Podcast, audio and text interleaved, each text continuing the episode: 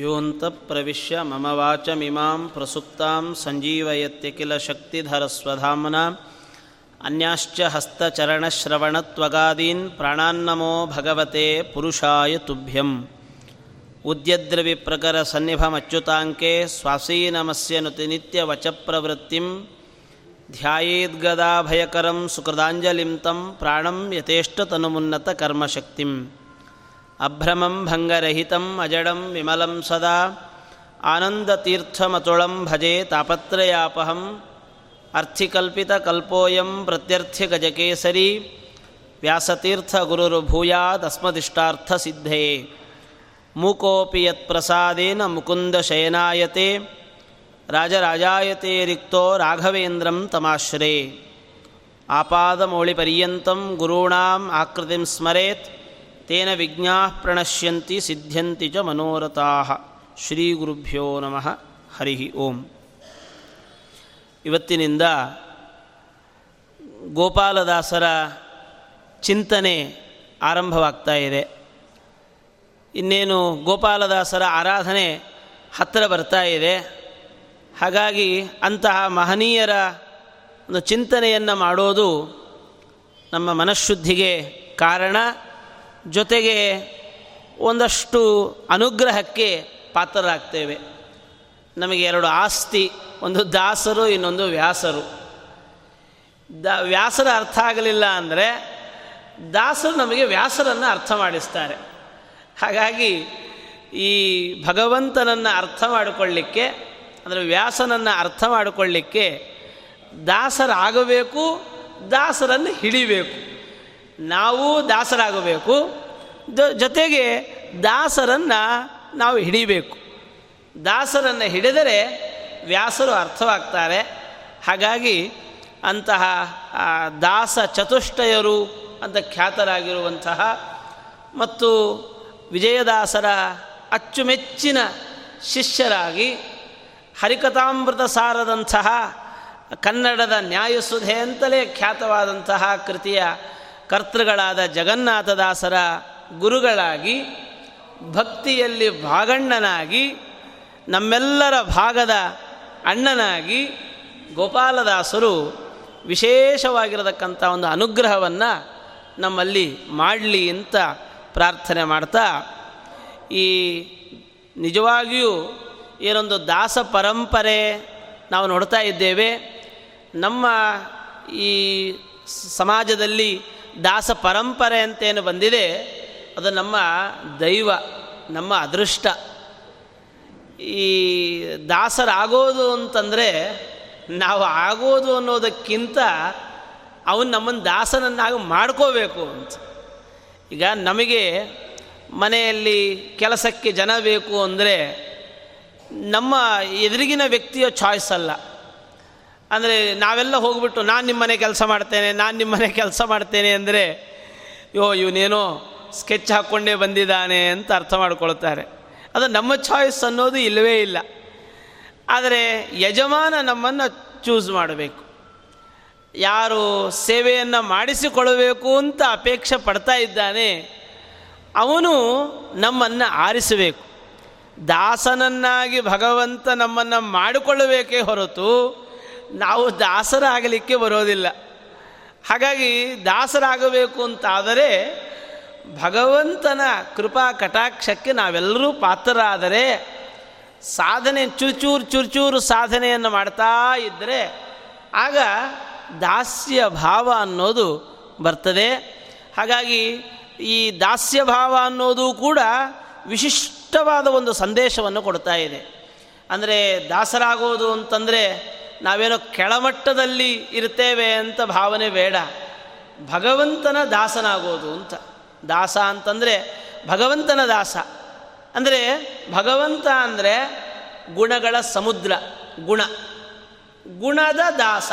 ನಾವು ಮಕ್ಕಳಿಗೆಲ್ಲ ಹೇಳ್ತಿರ್ತೇವೆ, ಕಲಿಯೋದು ಕಲಿತೀರಿ ಒಳ್ಳೆಯದನ್ನು ಕಲೀರಿ ಅಂತ. ನಮ್ಮ ಮಕ್ಕಳು ಒಳ್ಳೆತನದ ದಾಸರಾಗಬೇಕು. ಒಳ್ಳೆಯ ಗುಣಗಳ ದಾಸರಾಗಬೇಕು. ಹಾಗಾಗಿ ಒಳ್ಳೆಯದು ಅಂತಂದಾಗ ಗುಣಗಳು ಅಂತಂದರೆ ಭಗವಂತ. ಭಗವಂತನ ದಾಸರಾದರೆ ಇನ್ನೂ ನಮ್ಮ ಶ್ರೇಷ್ಠತೆಗೆ ಕಾರಣವಾಗುತ್ತೆ ಹೊರತು ನಮ್ಮ ಒಂದು ಅಪಕರ್ಷಕ್ಕೆ ಕಾರಣ ಅಲ್ಲ. ಹಾಗಾಗಿ ಇವತ್ತು ದಾಸರ ಚಿಂತನೆಯನ್ನೇ ನಡೆಸ್ತಾ ಇದ್ದೇವೆ. ನಾವು ಹಾಗಾದರೆ ಅವರು ಎಷ್ಟು ಎತ್ತರದವರು ಅಂತ. ನಾವು ಒಬ್ಬ ದಾಸರ ಚಿಂತನೆಯನ್ನು ಮಾಡ್ತಾ ಇದ್ದೇವೆ ಅಂದರೆ ಅವರು ಎಷ್ಟು ಎತ್ತರದವರು. ಹಾಗಾಗಿ ಪುರಂದರ ದಾಸರು ಹಾಗೆ ಕನಕದಾಸರು, ಅದು ಒಂದು ಸುವರ್ಣ ಕಾಲ.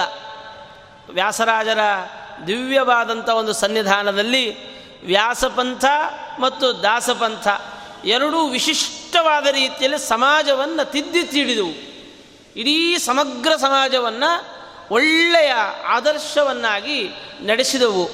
ಆನಂತರ ಕಾಲಘಟ್ಟಗಳಲ್ಲಿ ದಿನಕ್ರಮೇಣ ಆ ವ್ಯಾಸರಾಜರು ಕಟ್ಟಿದ ಪುರಂದರದಾಸರು ಕಟ್ಟಿದ ಸೌಧ ಕುಸಿತ ಬಂದಾಗ, ಅಂದರೆ ರಾಜ್ಯದ ಆಡಳಿತಗಳಲ್ಲಿ ಹಲವು ವ್ಯತ್ಯಾಸಗಳು ನಡೀತಾ ಇದ್ದ ಹಾಗೆಯೇ ಅನೇಕ ಯತಿ ಪರಂಪರೆಯ ಮಹನೀಯರುಗಳು ವ್ಯಾಸಪಂಥವನ್ನು ಸದೃಢಗೊಳಿಸಿದರು.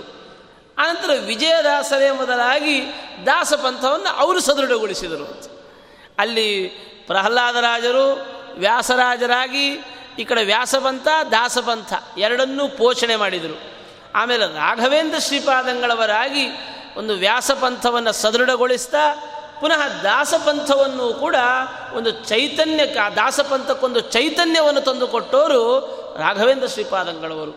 ಹಾಗಾಗಿ ವಿಜಯದಾಸರು, ಗೋಪಾಲದಾಸರು ಮತ್ತು ನಮ್ಮ ಹರಿಕಥಾಮೃತ ಸಾರವನ್ನು ಬರೆದಂಥ ಜಗನ್ನಾಥದಾಸರು ಇದೊಂದು ಕಾಲ, ಅದ್ಭುತವಾದ ಒಂದು ಕಾಲ ಅಂತ ಹೇಳ್ತಾರೆ.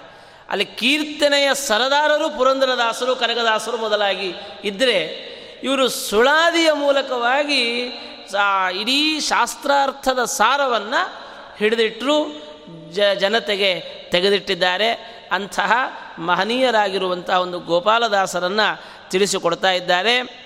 ಅವರ ಚರಿತ್ರೆ ಅದನ್ನು ಹೇಳ್ತಾರೆ. ಗೋಪಾಲದಾಸರು ಈ ದೇವದುರ್ಗ ತಾಲೂಕಿಗೆ ಸೇರಿದಂಥ ಒಂದು ಮೊಸರು ಕಲ್ಲು ಅಂತ ಒಂದು ಗ್ರಾಮ. ಅಂತಹ ಗ್ರಾಮದಲ್ಲಿ ಈ ಹರಿತ್ಸ ಗೋತ್ರ, ತಂದೆ ಮುರಾರಿ ಅಂತ, ತಾಯಿ ವೆಂಕಮ್ಮ ಅಂತ, ಸುಮಾರು ಸಾವಿರದ ಏಳ್ನೂರ ಹದಿನೇಳನೇ ಇಸ್ವಿ. ಆ ಒಂದು ಇದರಲ್ಲಿ ನಮ್ಮ ಗೋಪಾಲದಾಸರು ಹುಡ್ತಾ ಇದ್ದಾರೆ. ಇವರನ್ನು ಗಣೇಶಾಂಶ ಸಂಭೂತರು ಅಂತಲೂ ಕೂಡ ನಮ್ಮ ಹಿರಿಯರು ತಿಳಿಸಿಕೊಡ್ತಾರೆ. ಗಣೇಶನ ದಿವ್ಯ ಸನ್ನಿಧಾನ ಪಾತ್ರರು ಅಂತ. ಹೀಗಾಗಿ ಇಂತಹ ಮೊಸರು ಕಲ್ಲಿನ ಗ್ರಾಮದಲ್ಲಿ ಮುರಾರಿ ಮತ್ತು ವೆಂಕಮ್ಮ ಈ ದಂಪತಿಗಳಿಗೆ ಹುಟ್ಟಿದಂಥವರು. ಅವರ ಅಜ್ಜ ಅವರಗಳ ಕಾಲಗಳಲ್ಲಿ, ಕಾಲದಲ್ಲಿ ಸಾಕಷ್ಟು ಸಿರಿ ಸಂಪತ್ತುಗಳು ಇದ್ದರೂ ಈ ನಾಲ್ಕು ಜನ ಅವರಿಗೆ ಮಕ್ಕಳಾಗ್ತಾ ಇದ್ದಾರೆ. ನಾಲ್ಕು ಜನ ಮಕ್ಕಳ ನಾಲ್ಕನೇ ಮಗ ಹುಟ್ಟುವಾಗಲೇ ಇವರ ತಂದೆ ಮುರಾರಿ ತೀರಿಕೊಳ್ತಾರೆ ಯಾವತ್ತಿಗೂ ಕೂಡ ಕಷ್ಟಗಳಲ್ಲಿ ಭಗವಂತ ಕಷ್ಟಗಳನ್ನು ಕೊಟ್ಟರೆ ಅದು ಅಯ್ಯೋ ನನಗಿಷ್ಟೆಲ್ಲ ಕಷ್ಟ ಕೊಟ್ಟಿದ್ದಾನೆ ಅಂತ ನಾವು ಭಾವಿಸಬಾರದಂತೆ.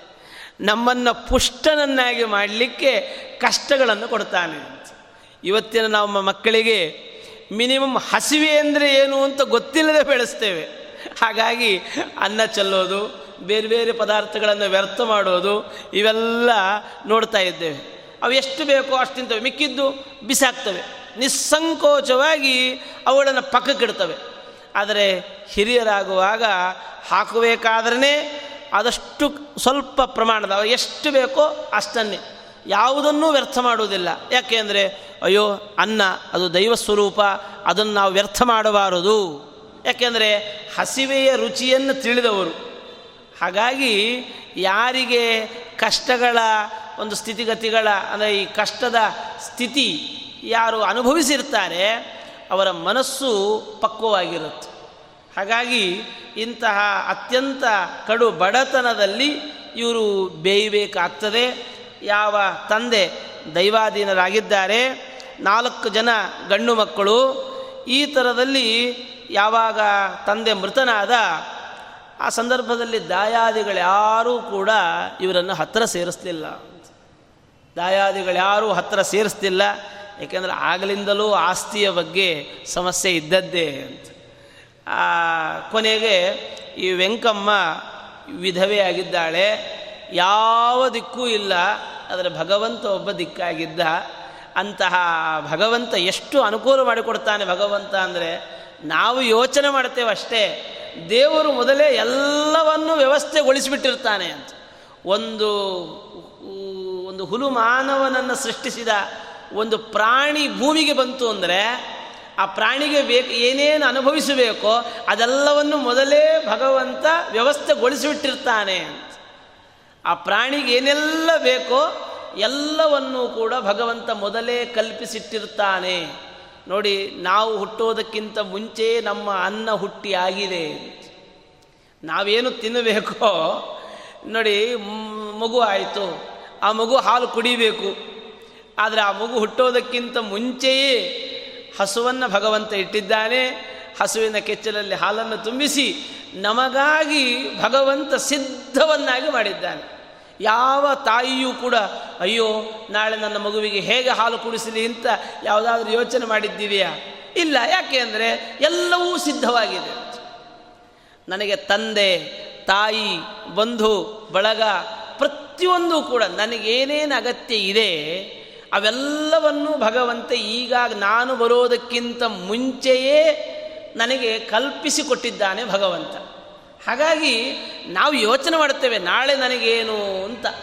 ನಾವು ಸ್ವಲ್ಪ ಜಾಸ್ತಿ ಯೋಚನೆ ಮಾಡ್ತೇವೆ ನಾಳೆಗೇನು ಅಂತ ಯೋಚನೆ ಮಾಡ್ತಾ ಇಲ್ಲಿಗೆ ನಾವು ಯಾರು ಕೂಡ. ನಮ್ಮ ಮಕ್ಕಳಿಗೇನು, ನಮ್ಮ ಮೊಮ್ಮಕ್ಕಳಿಗೇನು ಅಂತ ಹಿಂಗೆ ಯೋಚನೆ ಮಾಡ್ತಿರ್ತೇವೆ ಹೀಗಾಗಿ ಇಂತಹ ಆ ಭಗವಂತ, ಭಗವಂತನ ಮೇಲೆ ವಿಶ್ವಾಸ ಇಟ್ಟು ಅವನ ದಾಸರಾದರೆ ನಮಗೆ ಯಾವ ತೊಂದರೆಯೂ ಇಲ್ಲ. ಭಗವಂತನ ದಾಸರ, ನಾವು ಕಂಡ ಕಂಡವರ ದಾಸ್ಯಕ್ಕೆ ಒಳಗಾಗ್ತಿರ್ತೇವೆ. ಕೆಲವೊಮ್ಮೆ ಸಂಕೋಚಕ್ಕೆ ದಾಸ್ಯ, ಕೆಲವೊಮ್ಮೆ ಅನಿವಾರ್ಯತೆಗೆ ದಾಸ್ಯ. ಅಂತೂ ಈ ಕಡೆ ಮನೆಯಲ್ಲಿ ಒಬ್ರಿಗೊಬ್ಬರು ಪರಸ್ಪರವಾಗಿ ಒಂದು ದಾಸ್ಯ ಭಾವನೆಯಲ್ಲಿ ಸಿಲುಕುತ್ತಾ ಇರ್ತೇವೆ ಆದರೆ ಈ ಒಂದು ದಾಸ್ಯ ಮತ್ತಷ್ಟು ನಮ್ಮನ್ನು ಬಂಧನದಲ್ಲಿ ಇಡುತ್ತೆ ಹೊರತು ನಮ್ಮ ಬಿಡುಗಡೆಗೆ ಇದ್ಯಾವುದು ಕಾರಣ ಆಗಲ್ಲ.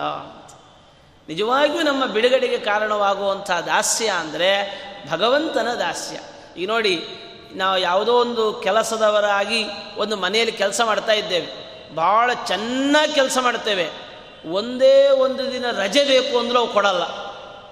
ನೀವು ಚೆನ್ನಾಗಿ ಕೆಲಸ ಮಾಡಿ, ಒಂದೇ ಒಂದು ದಿನ ರಜೆ ಬೇಕು, ಕೊಡಲ್ಲ. ಯಾಕೆ ಅಂದರೆ, ಎಷ್ಟೋ ಅವನ ಕೆಲಸಗಳು ನಿಂತು ಹೋಗುತ್ತೆ. ನಿನ್ನಂಥ ಕೆಲಸ ಮಾಡುವಂಥ ವ್ಯಕ್ತಿ ಯಾರಿದ್ದಾರೆ? ಅವನೇನು ಮಾಡ್ತಾನೆ?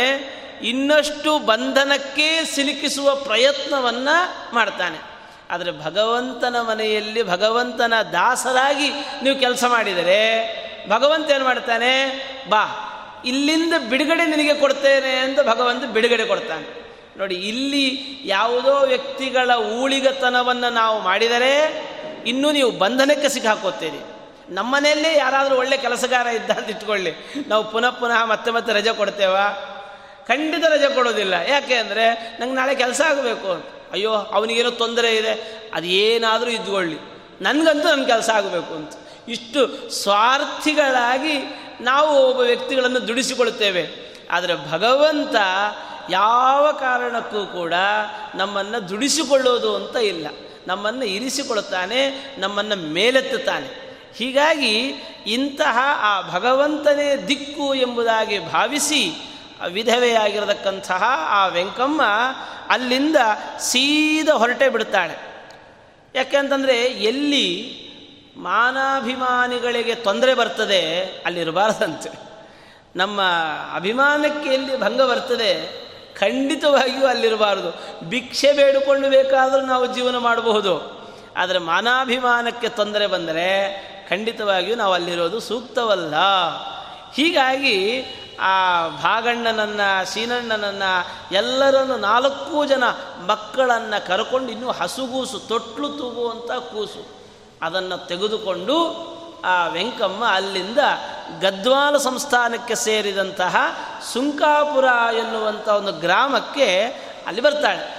ನಾಲ್ಕು ಜನ ಮಕ್ಕಳನ್ನ ಹಿಡ್ಕೊಂಡು ಬಂದಿರುವಂಥ ತಾಯಿ, ಇವರನ್ನು ನೋಡಿ ಯಾವ ಊರಿನವರು ಕೂಡ ಇವಳನ್ನು ಹತ್ತಿರ ಸೇರಿಸೋದಿಲ್ಲ. ಎಂಥ ಈ ವಿಧಿ ಅನ್ನೋದೇನಾದರೂ ವಿಪರೀತವಾಯಿತು ಅಂತಂದರೆ ಭಾಳ ಕಷ್ಟ. ಆದರೆ ಅದನ್ನು ಮೆಟ್ಟಿ ನಿಲ್ಲುವ ಛಾತಿ ಇರಬೇಕಂತ. ಯಾವತ್ತೂ ಆಟದಲ್ಲಿ ಮಕ್ಕಳು ಬೀಳುತ್ತವೆ. ಬಿದ್ದರೆ ಯೋಚನೆ ಮಾಡಬಾರದು. ಬಿದ್ದು ಮತ್ತೆ ಎದ್ದಿಲ್ಲ ಅಂದರೆ ಯೋಚನೆ ಮಾಡಬೇಕು ಅಂತ. ಮಕ್ಕಳು ಬೀಳೋದು ಕಾಮನ್ ಆದರೆ ಬಿದ್ದು ಮತ್ತೆ ಎದ್ದೇಳಿಲ್ಲ ಅಂತ ಇಟ್ಕೊಳ್ಳಿ. ಅವಾಗ ಓಡಿ ಹೋಗಿ ಏನಾಯಿತು ಅಂತ ನೋಡಬೇಕು. ಬಿದ್ದು ಕೂಡಲೇ ಓಡಿ ಹೋಗಿಬಿಟ್ರೆ ಅವನಿಗೆ ಸ್ವತಃ ಏಳುವ ಸಾಮರ್ಥ್ಯ ಇಲ್ಲವಾಗತ್ತೆ. ಅವನಿಗೆ ಬಿದ್ದರೆ ಪರವಾಗಿಲ್ಲ ಬಿಡು ಅಂತ ಇರಬೇಕು ಅವಾಗ ಅವನು ಎದ್ದೇಳ್ತಾನೆ. ಅವನಾಗ ಅವನು ಎದ್ದೇಳಬೇಕು. ಎದ್ದೇಳಲಿಕ್ಕಾಗಲ್ಲ ಅನ್ನುವ ಪಕ್ಷದಲ್ಲಿ ನಾವು ಕೈ ಹಿಡಿಬೇಕು. ಹೀಗೆ ಭಗವಂತನು ಕೂಡ ನಮ್ಮನ್ನು ಬಹಳ ಪರೀಕ್ಷೆ ಮಾಡ್ತಾನೆ. ಒಮ್ಮೆ ಬೀಳಿಸ್ತಾನೆ. ಎದ್ದೇಳು ಅಂತ ಹೇಳ್ತಾನೆ. ಏಕೆಂದರೆ ನಾ ಯಾವತ್ತಿಗೂ ಕೂಡ ನೀನು ಸ್ವಾವಲಂಬಿ ಆಗಬೇಕು. ಹೀಗಾಗಿ ಯಾವಾಗಲೂ ಭಿಕ್ಷೆ ಬೇಡುವ ಸ್ಥಿತಿ ಇರಬಾರದು. ಸ್ವಾವಲಂಬಿ ಆಗು, ಎದ್ದೇಳು ಅಂತ ಹೇಳ್ತಾನೆ. ಎದ್ದೇಳಲಿಕ್ಕಾಗೋದೇ ಇಲ್ಲ ಅನ್ನುವ ಪಕ್ಷದಲ್ಲಿ ಭಗವಂತ ನಮ್ಮನ್ನು ಕೈ ಹಿಡಿದು ಎಬ್ಬಿಸ್ತಾನೆ. ಅದರಲ್ಲಿ ಯಾವ ಇದು ಕೂಡ ಇಲ್ಲ, ಸಂಶಯವೂ ಇಲ್ಲ. ಆದರೆ ಸ್ವಲ್ಪ ಕಾಲ ಕಾಯ್ತಾನೆ. ಹೀಗೆ ಈ ವೆಂಕಮ್ಮ ನಾಲ್ಕು ಜನ ಮಕ್ಕಳನ್ನು ಕರ್ಕೊಂಡು ಬಂದರೆ ಸುಂಕಾಪುರದ ಗ್ರಾಮದವರು ಯಾರೂ ಹತ್ತಿರವೇ ಸೇರಲೇ ಇಲ್ಲ. ಸೇರಿಸಲೇ ಇಲ್ಲ. ಕೊನೆಗೆ ಏನು ಮಾಡಬೇಕು? ನೋಡಿದ್ಲಂತೆ, ಹನುಮಪ್ಪನ ಗುಡಿ ಇತ್ತು ಅಂತ. ಹನುಮಪ್ಪನ ಗುಡಿ ಇತ್ತು. ವ್ಯಾಸರಾಜರು ಊರೂರಲ್ಲೆಲ್ಲ ಹನುಮಪ್ಪನನ್ನು ಪ್ರತಿಷ್ಠೆ ಮಾಡಿದ್ದಾರಲ್ಲ. ಹೀಗಾಗಿ ಆ ಸುಂಕಾಪುರದ ಗ್ರಾಮದಲ್ಲಿ ಎಲ್ಲ, ಅಂದರೆ ಯಾವುದೂ ದಿಕ್ಕಿಲ್ಲ ಅನ್ನುವ ಸ್ಥಿತಿಯಲ್ಲಿ ಆ ಹನುಮಪ್ಪ ದಿಕ್ಕಾಗಿ ಕಂಡ ಆ ಊರ ಹೊರ ಭಾ, ಹೊರ ಪ್ರದೇಶದಲ್ಲಿನ ಗುಡಿಯಲ್ಲಿ ವಾಸ ಮಾಡ್ತಾ ಇದ್ದಾಳೆ ವೆಂಕಮ್ಮ. ಹೇ, ಈ ಹೇಗಿರಬೇಡ. ನಾಲ್ಕು ಜನ ಮಕ್ಕಳನ್ನು ಕಟ್ಟುಕೊಂಡ ವೆಂಕಮ್ಮ, ಆಯಿತಾ, ಆ ಒಂದು ಏನು ವ್ಯವಸ್ಥೆಯೇ ಇಲ್ಲದ ಒಂದು ಗುಡಿಯಲ್ಲಿ ಗೂಡನ್ನು ಕಟ್ಟಿಕೊಂಡು ಜೀವನವನ್ನು ಸಾಗಿಸ್ತಾ ಇದ್ದಾಳೆ. ಪ್ರತಿನಿತ್ಯ ಊಟಕ್ಕಾಗಬೇಕಲ್ಲ, ಭಿಕ್ಷೆ ಬಿಡ್ತಾ ಇದ್ದಾಳಂತೆ. ಪ್ರತಿನಿತ್ಯ ಭಿಕ್ಷೆ ಬಿಡ್ತಾ ಇದ್ದಾಳೆ. ಎಲ್ಲೆಲ್ಲಿ ಹೋಗಿ ಪದಾರ್ಥಗಳನ್ನು ಬೇಡೋದು ಮಕ್ಕಳಿಗೆ ತಂದು ಮಾಡಿ ಹಾಕೋದು. ಈ ಭಾಗಣ್ಣನಿಗೆ ತನ್ನ ತಾಯಿಯ ಪರಿಸ್ಥಿತಿಯನ್ನು ಕಂಡು ಕಣ್ಣೀರು ಬರ್ತದೆ ಅಂತ. ಇನ್ನೂ ಸಣ್ಣ ಹುಡುಗ, ಐದು ವರ್ಷ, ಆರು ವರ್ಷದವ, ತನ್ನ ತಾಯಿಯ ಪರಿಸ್ಥಿತಿಯನ್ನು ಕಂಡು ಕಣ್ಣೀರು ಬರ್ತದೆ. ಏನು ಮಾಡಬೇಕು ಆದರೂ ಕೂಡ? ಏನು ಮಾಡಲಿಕ್ಕೆ ತೋಚ್ತಾ ಇಲ್ಲ. ಹೇಳ್ತಾರೆ, ಚರಿತ್ರಕಾರರು ಹೇಳ್ತಾರೆ, ಅವರ ಜೀವನದಲ್ಲಿ ಅಕ್ಕಿ ಕಂಡ ದಿನ ಹಬ್ಬ ಇರ್ತಿತ್ತು ಅಂತ. ಅಕ್ಕಿ ಏನಾದರೂ ಭಿಕ್ಷೆಯಲ್ಲಿ ಅಕ್ಕಿ ಸಿಕ್ಕರೆ ಅವತ್ತವರಿಗೆ ಹಬ್ಬ ಅಂತ. ಆ ಸ್ಥಿತಿಯಲ್ಲಿ ಅವರು ಇರ್ತಾ ಇದ್ದರು ಇಂತಹ ಅವಳ ಆ ಒಂದು ದಾರಿದ್ರ್ಯ, ಆ ಮಕ್ಕಳ ಸ್ಥಿತಿಗತಿಗಳು, ಇವುಗಳೆಲ್ಲ ನೋಡಿದಂತಹ ಒಬ್ಬ ಪುಣ್ಯಾತ್ಮ ನಮಗಾಗಿ ಭಗವಂತ ಯಾರನ್ನಾದರೂ ಒಬ್ಬರನ್ನ ಇಟ್ಟಿರ್ತಾನೆ ಅಂತ. ನಮಗಾಗಿ ಯಾರನ್ನಾದರೂ ಕೊಟ್ಟಿರ್ತಾನೆ ಭಗವಂತ. ಆಗ ಒಬ್ಬ ಪುಣ್ಯಾತ್ಮ ಏನು ಮಾಡ್ತಾನೆ, ವೆಂಕಮ್ಮ ಅಲ್ಲಿ ಇಲ್ಲಿ ಯಾಕೆ ಅಳ್ಕೊಂಡು ದುಡಿತೀಯ, ಭಿಕ್ಷೆ ಬೇಡುವಂಥದ್ದು ಯಾಕೆ? ನಾನು ನಿಂಗೊಂದು ಸ್ವಲ್ಪ ಹೊಲ ಕೊಡ್ತೇನೆ. ಕಷ್ಟಪಟ್ಟು ನೀನು ಇದನ್ನು, ಬೆಳೆಯನ್ನು ಬೆಳೆದು ನೀನು ಊಟ ಮಾಡು ಅಂತ ಹೇಳಿ ಯಾವುದೋ ಒಂದು ತುಂಡು ಭೂಮಿಯನ್ನು ವೆಂಕಮ್ಮನಿಗೆ ಕೊಡ್ತಾನೆ. ಆ ವೆಂಕಮ್ಮ ಭಾಳ ಕಷ್ಟಪಟ್ಟು ಹೊಲದ ಕೆಲಸಗಳನ್ನು ಮಾಡ್ತಾರೆ ನೋಡಿ, ನಾಲ್ಕು ಜನ ಮಕ್ಕಳನ್ನು ಕಟ್ಟಿಕೊಂಡು ಒಂದು ತಾಯಿ ಬೆಳೆಯನ್ನೇ ಬೆಳಿಬೇಕು ಅಂದರೆ ಹೇಗಿರಬೇಡ? ಇವತ್ತು ಕಲ್ಪನೆಗೆ ನಮಗೆ ಸಿಲುಕೋದಿಲ್ಲ. ಅಂತಹ ವೆಂಕಮ್ಮ ಇದನ್ನು ಒಂದು ಇದನ್ನೇ ಹಸನು ಮಾಡಿ, ಆ, ಭೂಮಿಯನ್ನು ಹಸನು ಮಾಡಿ ಅಲ್ಲಿ ಭತ್ತವನ್ನು ಬೆಳೀತಾ ಇದ್ದಾರೆ. ಭತ್ತ ಎಲ್ಲ ಬೆಳೀತು, ಬಹಳ ಒಳ್ಳೆ ಬೆಳೆ ಬಂತು. ಇನ್ನೇನು ಆ ಭತ್ತವನ್ನು ತೆಗೆದುಕೊಂಡು ಮನೆಯಲ್ಲಿ ಉಪಯೋಗಿಸಬೇಕು? ಎಲ್ಲರಿಗೂ ಭಾರೀ ಖುಷಿ. ಏನಂದರೆ ಬೆಳೆ ಬಂದಿದೆ ಬೆಳೆ ಬಂದಿದೆ. ಅಕ್ಕಿ ಸಿಕ್ತಲ್ಲ, ಊಟ ಮಾಡ್ಬೋದು ಅಂತ. ಆದರೆ ಅಲ್ಲಿಯ ಕುಲಕರ್ಣಿ, ಆ ಗ್ರಾಮದ ಒಡೆಯ ಅವನೇನು ಮಾಡ್ತಾನೆ? ತಗೊಂಡು ಬನ್ನಿ ನಮ್ಮ ಮನೆಗೆ ಅಕ್ಕಿಯನ್ನು ಅಂತ ಹೇಳ್ತಾನೆ. ಆ ಭತ್ತವನ್ನೆಲ್ಲ ತಗೊಂಡು ಬನ್ನಿ ನಮ್ಮ ಮನೆಗೆ ಅಂತ. ನಾನು ಮುಟ್ಟುಗೋಲು ಹಾಕ್ಕೊಳ್ತಾನೆ. ಎಲ್ಲ ಮುಟ್ಟುಗೋಲು ಹಾಕ್ಕೊಂಡ. ಕೇಳಿ, ಹೋಗಿ ವೆಂಕಮ್ಮ ಕೇಳಿದ್ಲು, ಗೋಪಾಲದಾಸರ ಜೊತೆಗೆ ಇದ್ದಾರೆ. ಹೋಗಿ ಬಾಗಣ್ಣ, ಆ ತಾಯಿ ಹೋಗಿ ಕೇಳ್ತಾರೆ, ಯಾಕಪ್ಪ ಹೀಗೆ ಮಾಡ್ತಾ ಇದ್ದೀಯಾ? ಏನೋ ನಾಲ್ಕು ಗಂಜಿ ಕಾಣೋಣ ಅಂತ ನಾಲ್ಕು ದಿನ ಸುಖವಾಗಿರೋಣ ಅಂತನ್ನೋಷ್ಟರಲ್ಲೇ ವಿಧಿ ಕಿತ್ಕೊಂಡ್ಬಿಡ್ತಾ ಇದೆಯಲ್ಲ. ಯಾಕಪ್ಪ ಅಂತ ಕೇಳಿದ್ರೆ ಅವ ಏನು ಮಾಡ್ತಾನೆ ಗೊತ್ತಾ? ನೋಡಿ, ಈ ಊರಿನ ಕೆರೆಯ ನೀರನ್ನು ಅವಳು ಉಪಯೋಗಿಸಿದ್ದಾಳೆ. ಗೌರ್ಮೆಂಟಿನ ನೀರನ್ನು, ನಮ್ಮ ಅನುಮತಿ ಇಲ್ಲದೆ ಅದನ್ನು ತೆಗೆದುಕೊಂಡಿದ್ದಾಳೆ. ನೀರನ್ನು ಉಪಯೋಗಿಸಿದ್ದಾಳೆ. ಅದಕ್ಕೋಸ್ಕರವಾಗಿ ಅದರಿಂದ ಬೆಳೆದ ಬೆಳೆಯನ್ನು ನಾನು ಮುಟ್ಟುಗೋ ಹಾಕ್ಕೊಳ್ತೇನೆ. ಅದೇ ಅವಳ ದಂಡ, ಅವಳಿಗೆ ದಂಡ ಅಂತ ಆದೇಶ ಮಾಡೇ ಬಿಟ್ಟು ಏನು ಮಾಡಬೇಕು ಅವಳು? ಅವನಿಗೊಂದು ಸಿಟ್ಟಂತೆ. ಏನಂದರೆ, ಬಿಟ್ಟು ಚಾಕ್ರಿ ಮಾಡಲಿಲ್ಲ ಮನೆಗೆ ಬಂದು ಅಂತ. ಹೆಚ್ಚು ನಿಮಿಷ, ವೆಂಕಮ್ಮ ಅವರ ಮನೆಗೆ ಕೆಲಸಕ್ಕೆ ಹೋಗ್ತಾ ಇದ್ಲೇನೋ, ಆದರೆ ಯಾವಾಗ ಭೂಮಿ ಸಿಕ್ತು, ಆಗ ಮನೆ ಕೆಲಸಕ್ಕೆ ಯಾಕೆ ಹೋಗಬೇಕು? ಆ ಕಷ್ಟವನ್ನು ಇಲ್ಲೇ ಪಟ್ಟರೆ ಇದ್ದೋರಿಗೆಲ್ಲ ಕಷ್ಟಪಟ್ಟು ನಾವು ಸಂಪಾದನೆ ಮಾಡಿಸಿಕೊಡ್ತಾ ಇರ್ತೇವೆ. ನಮ್ಮ ಜೀವನದಲ್ಲಿ ನೋಡಿದರೆ ನಮಗಾಗಿ ನಾವು ಕಷ್ಟಪಡೋದಕ್ಕಿಂತ ಮತ್ತೊಬ್ಬರಿಗೆ ಕಷ್ಟಪಡೋದೇ ಜಾಸ್ತಿ. ನಾವು ಕಷ್ಟಪಡೋದು. ನಾವು ಅಂದರೆ ಅವರಿಗಾಗಿ ನಾವು ಕಷ್ಟಪಡೋದು. ಒಂದು ರೀತಿಯಲ್ಲಿ ಗಿರಣಿ ಇದ್ದ ಹಾಗೆ ಯಾವಾಗಲೂ ಅದು ಮಿಷಿನ್ ರನ್ ಆಗ್ತಾನೇ ಇರುತ್ತದೆ. ನಾವು ಪುಡಿ ಆಗ್ತಾನೇ ಇರ್ತೇವೆ. ಹೀಗ ಆದರೆ ಅದರ ಲಾಭ ಬೇರೆಯವರು ತಗೋತಾ ಇರ್ತಾರೆ. ನಮ್ಮ ಜೀವನದಲ್ಲಿ ನಾವೆಲ್ಲ ಏನು ಕಷ್ಟಪಡ್ತೇವೆ? ನಾವು ನೋಡಿ ನಾವು ಎಲ್ಲ ಯಾಕೆ ಕಷ್ಟಪಡ್ತೇವೆ? ಆರಾಮಾಗಿರಬೇಕು ಅಂತ ಕಷ್ಟಪಡ್ತೇವೆ. ಆದರೆ ನಾವು ಆರಾಮಾಗಿ ಇರ್ಲಿಕ್ಕೆ ಸಾಧ್ಯವೇ ಇಲ್ಲ. ನಮ್ಮಿಂದ ಕ, ಕಲಸವನ್ನು ತೆಗೆದುಕೊಂಡ ಧಣಿ ಆರಾಮಾಗಿರ್ತಾನೆ. ಅವನು ಆರಾಮಾಗಿರ್ತಾನೆ. ಆದರೆ ನಾವು ಮಾತ್ರ ಸುಣ್ಣವಾಗ್ತಾನೇ ಹೋಗ್ತೇವೆ. ಅದರ ಸೂಕ್ಷ್ಮ ನಮಗೆ ಅರ್ಥವೇ ಆಗಲ್ಲ. ಹೀಗಾಗಿ ಅವ ಏನು ಮಾಡಿದ, ನೀನು ಅವಳು ನಮ್ಮ ಮನೆಯ ಕೆಲಸಕ್ಕೆ ಬರಲಿಲ್ಲ ಅಂತನ್ನುವ ಕಾರಣಕ್ಕೆ ಅವಳು ಬೆಳೆದಂತಹ, ಕಷ್ಟಪಟ್ಟು ಬೆಳೆದಂತಹ ಧಾನ್ಯವನ್ನು ಮುಟ್ಟುಗೋಲು ಹಾಕ್ಕೊಂಡು ಭಾಗಣ್ಣ ನೋಡ್ತಾನೆ ಇದ್ದ, ಆರೇಳು ವರ್ಷದವ ಸುಟ್ಟು ಬಂತಂತೆ ಅಮ್ಮ, ಬಿಟ್ಬಿಡಮ್ಮ ಅಂತ ಹೇಳಿ. ಕಣ್ಣೀರು ಬರ್ತಾ ಇದೆ ಭಾಗಣ್ಣನಿಗೆ ಬಿಟ್ಟುಬಿಡು ಈ ಇದನ್ನು ಅವನೇ ತಿನ್ನಲಿ ಅವನೇ ತಿಂದುಕೊಳ್ಳಿ. ನಮಗೆ ಅವೆಲ್ಲ ಬೇಡ. ನೋಡು, ಯಾವ ಉದ್ದೇಶಕ್ಕೋಸ್ಕರವಾಗಿ ಇವನಿಷ್ಟೆಲ್ಲ ಮಾಡ್ತಾ ಇದ್ದಾನಲ್ಲ. ಈ ಯಾವ ಕಾರಣದಿಂದ ಈ ಕೆರೆಯ ನೀರನ್ನು ನಾವು ಉಪಯೋಗಿಸಿಕೊಂಡ್ವಿ ಅನ್ನುವ ಕಾರಣಕ್ಕೆ ಇವ ಇದನ್ನು ಮುಟ್ಟುಗೋಲು ಹಾಕ್ತಾ ಇದ್ದಾನಲ್ಲ. ಇನ್ಯಾವತ್ತೂ ಕೂಡ ಆ ಕೆರೆಗೆ ನೀರು ಬರದೇ ಇರಲಿ ಅಂತ ಹೇಳ್ಬಿಟ್ಟ ಯಾವತ್ತೂ ಕೂಡ ಅವನಿಗೆ ಆ ಕೆರೆಗೆ ನೀರೇ ಬರದೇ ಇರಲಿ. ಅವನಿಗೆ ನಮ್ಮ ಥರದ ಮಕ್ಕಳು ಆಗೋದೇ ಬೇಡ ಅಂತ ಆರು ವರ್ಷದವ ಭಾರಿ ನೋವಿನಿಂದ ಮಾತನ್ನು ನುಡಿದ ಗ್ರಹಚಾರಕ್ಕೆ ಅದು ಫಲಿಸೇ ಬಿಡುತ್ತು. ಇನ್ನೂ ಉಪನಯನ ಆಗಿಲ್ಲ ಭಾಗಣ್ಣನಿಗೆ. ಆದರೆ ಯಾವಾಗ ಆ ಮಗುವಿನ ಮುಗ್ಧತೆಯ ಮಾತು ಬಹಳ ಒಂದು ರೀತಿಯಲ್ಲಿ ಶೋಕಾವೇಶದಿಂದ ಭಾಗಣ್ಣ ನುಡಿದ, ಆ ಕೆರೆ ನೀರೇ ಬರೋದು ಬೇಡ ಅಂತ ಹೇಳಿದ, ಆ ಶಾಪ ಅಕ್ಷರಶಃ ಸತ್ಯವಾಯಿತು ಅಂತ ಹೇಳ್ತಾರೆ. ಚರಿತ್ರಕಾರರು ಹೇಳ್ತಾರೆ, ಇವತ್ತಿಗೂ ಆ ಕೆರೆಯಲ್ಲಿ ನೀರು ನಿಲ್ಲೋದಿಲ್ಲ ಅಂತ. ಇವತ್ತಿಗೂ ಸುಂಕಾಪುರದ ಆ ಕೆರೆಯಲ್ಲಿ ನೀರು ನಿಲ್ಲೋದಿಲ್ಲ, ಆ ಕುಲಕರ್ಣಿಗೆ ದೌಹಿತ್ರ ಸಂತತಿಯೇ ಇದೆಯೇ ಹೊರತು ಅವನ ವಂಶ ಎನ್ನುವುದು ಮುಂದುವರಿಲಿಲ್ಲ ಅಂತ ಹೇಳ್ತಾರೆ. ಹೀಗೆ ಇಂತಹ ಆ ವೆಂಕಮ್ಮ ಅಲ್ಲಿಂದ ಕುಲಕರ್ಣಿಯಿಂದ ಬಿಡಿಸಿಕೊಂಡು ಸೀದ ಬಹಳ ಕಷ್ಟಪಟ್ಟು ಮಕ್ಕಳನ್ನು ಬೆಳೆಸ್ತಾ ಇದ್ದಾಳೆ. ಅವಳಿಗೊಂದು ಆಸೆ ಏನಂದರೆ ಭಾಗಣ್ಣ ದೊಡ್ಡೋನಾದ ಅಂದರೆ ನನ್ನ ಕಷ್ಟ ಎಲ್ಲ ಪರಿಹಾರ ಆಗ್ತದೆ ಅಂತ. ನನ್ನ ಭಾಗಕ್ಕೆ ಇವ ಅಣ್ಣ ಅಂತ ತಿಳಿದ್ಲು.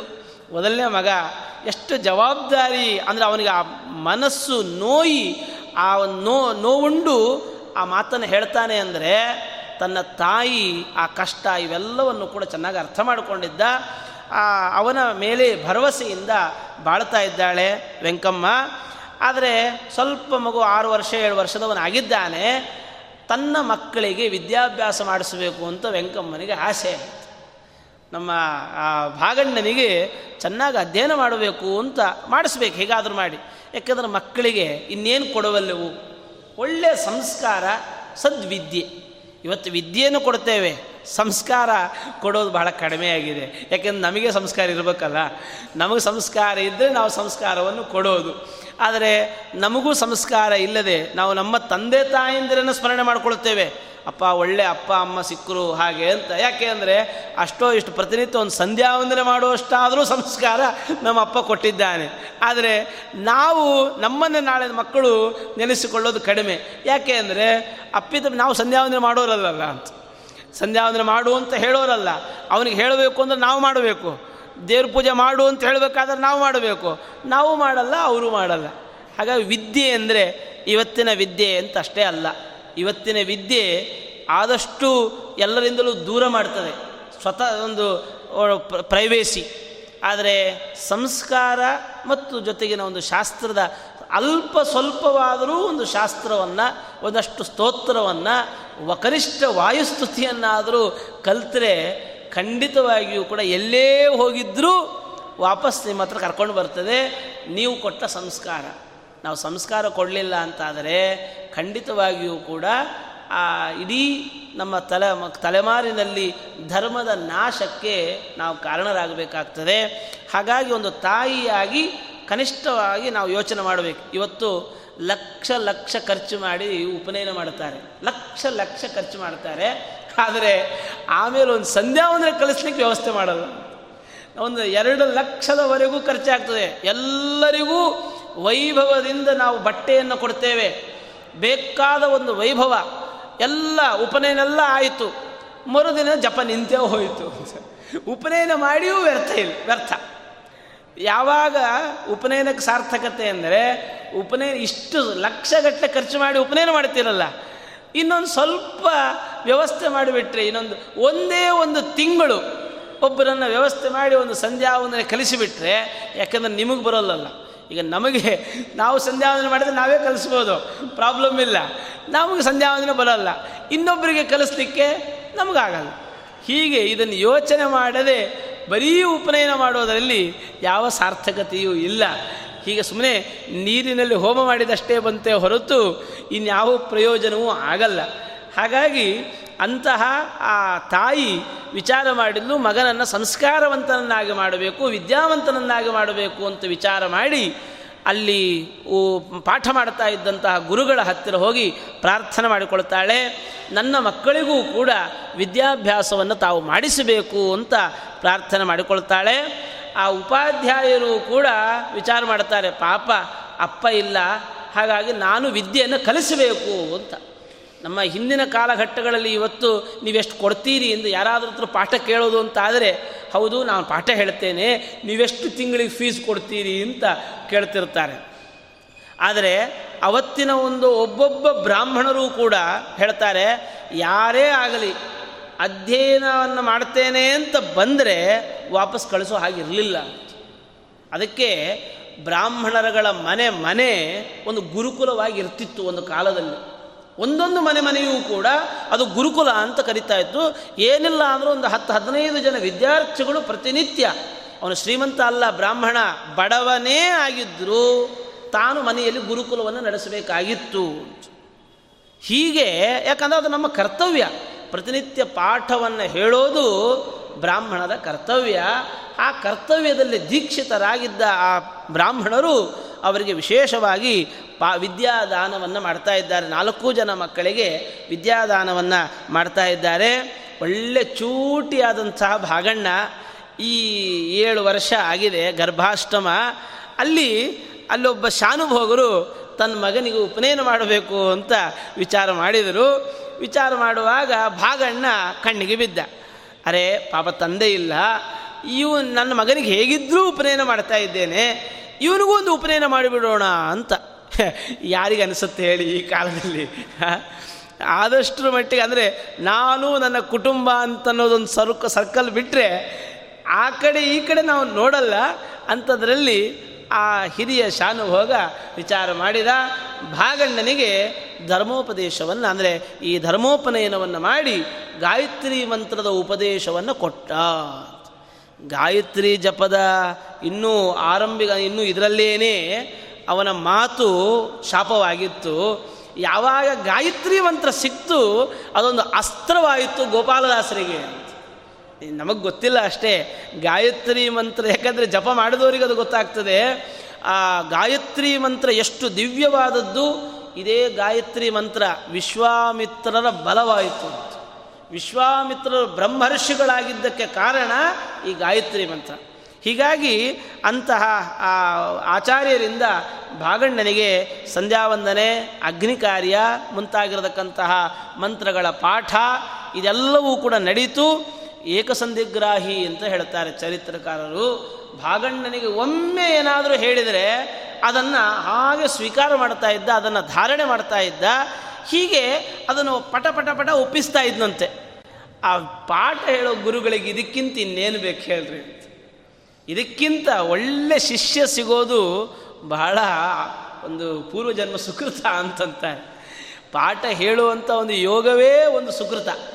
ಎಲ್ಲರಿಗೂ ಪಾಠ ಹೇಳುವಂಥ ಒಂದು ಯೋಗ ಬರಲ್ಲ. ಹಾಗೆ ಪಾಠಕ್ಕೆ ಕೇಳಲಿಕ್ಕೆ ಬರುವಂಥ ಒಳ್ಳೆ ವ್ಯಕ್ತಿಗಳು ಬರೋದು ಅಂತ ಆದರೆ ಅದು ಕೂಡ ಒಂದು ಸುಕೃತ. ನಾವು ಲೋಕದಲ್ಲಿ ನೋಡ್ತಾ ಇರ್ತೇವೆ.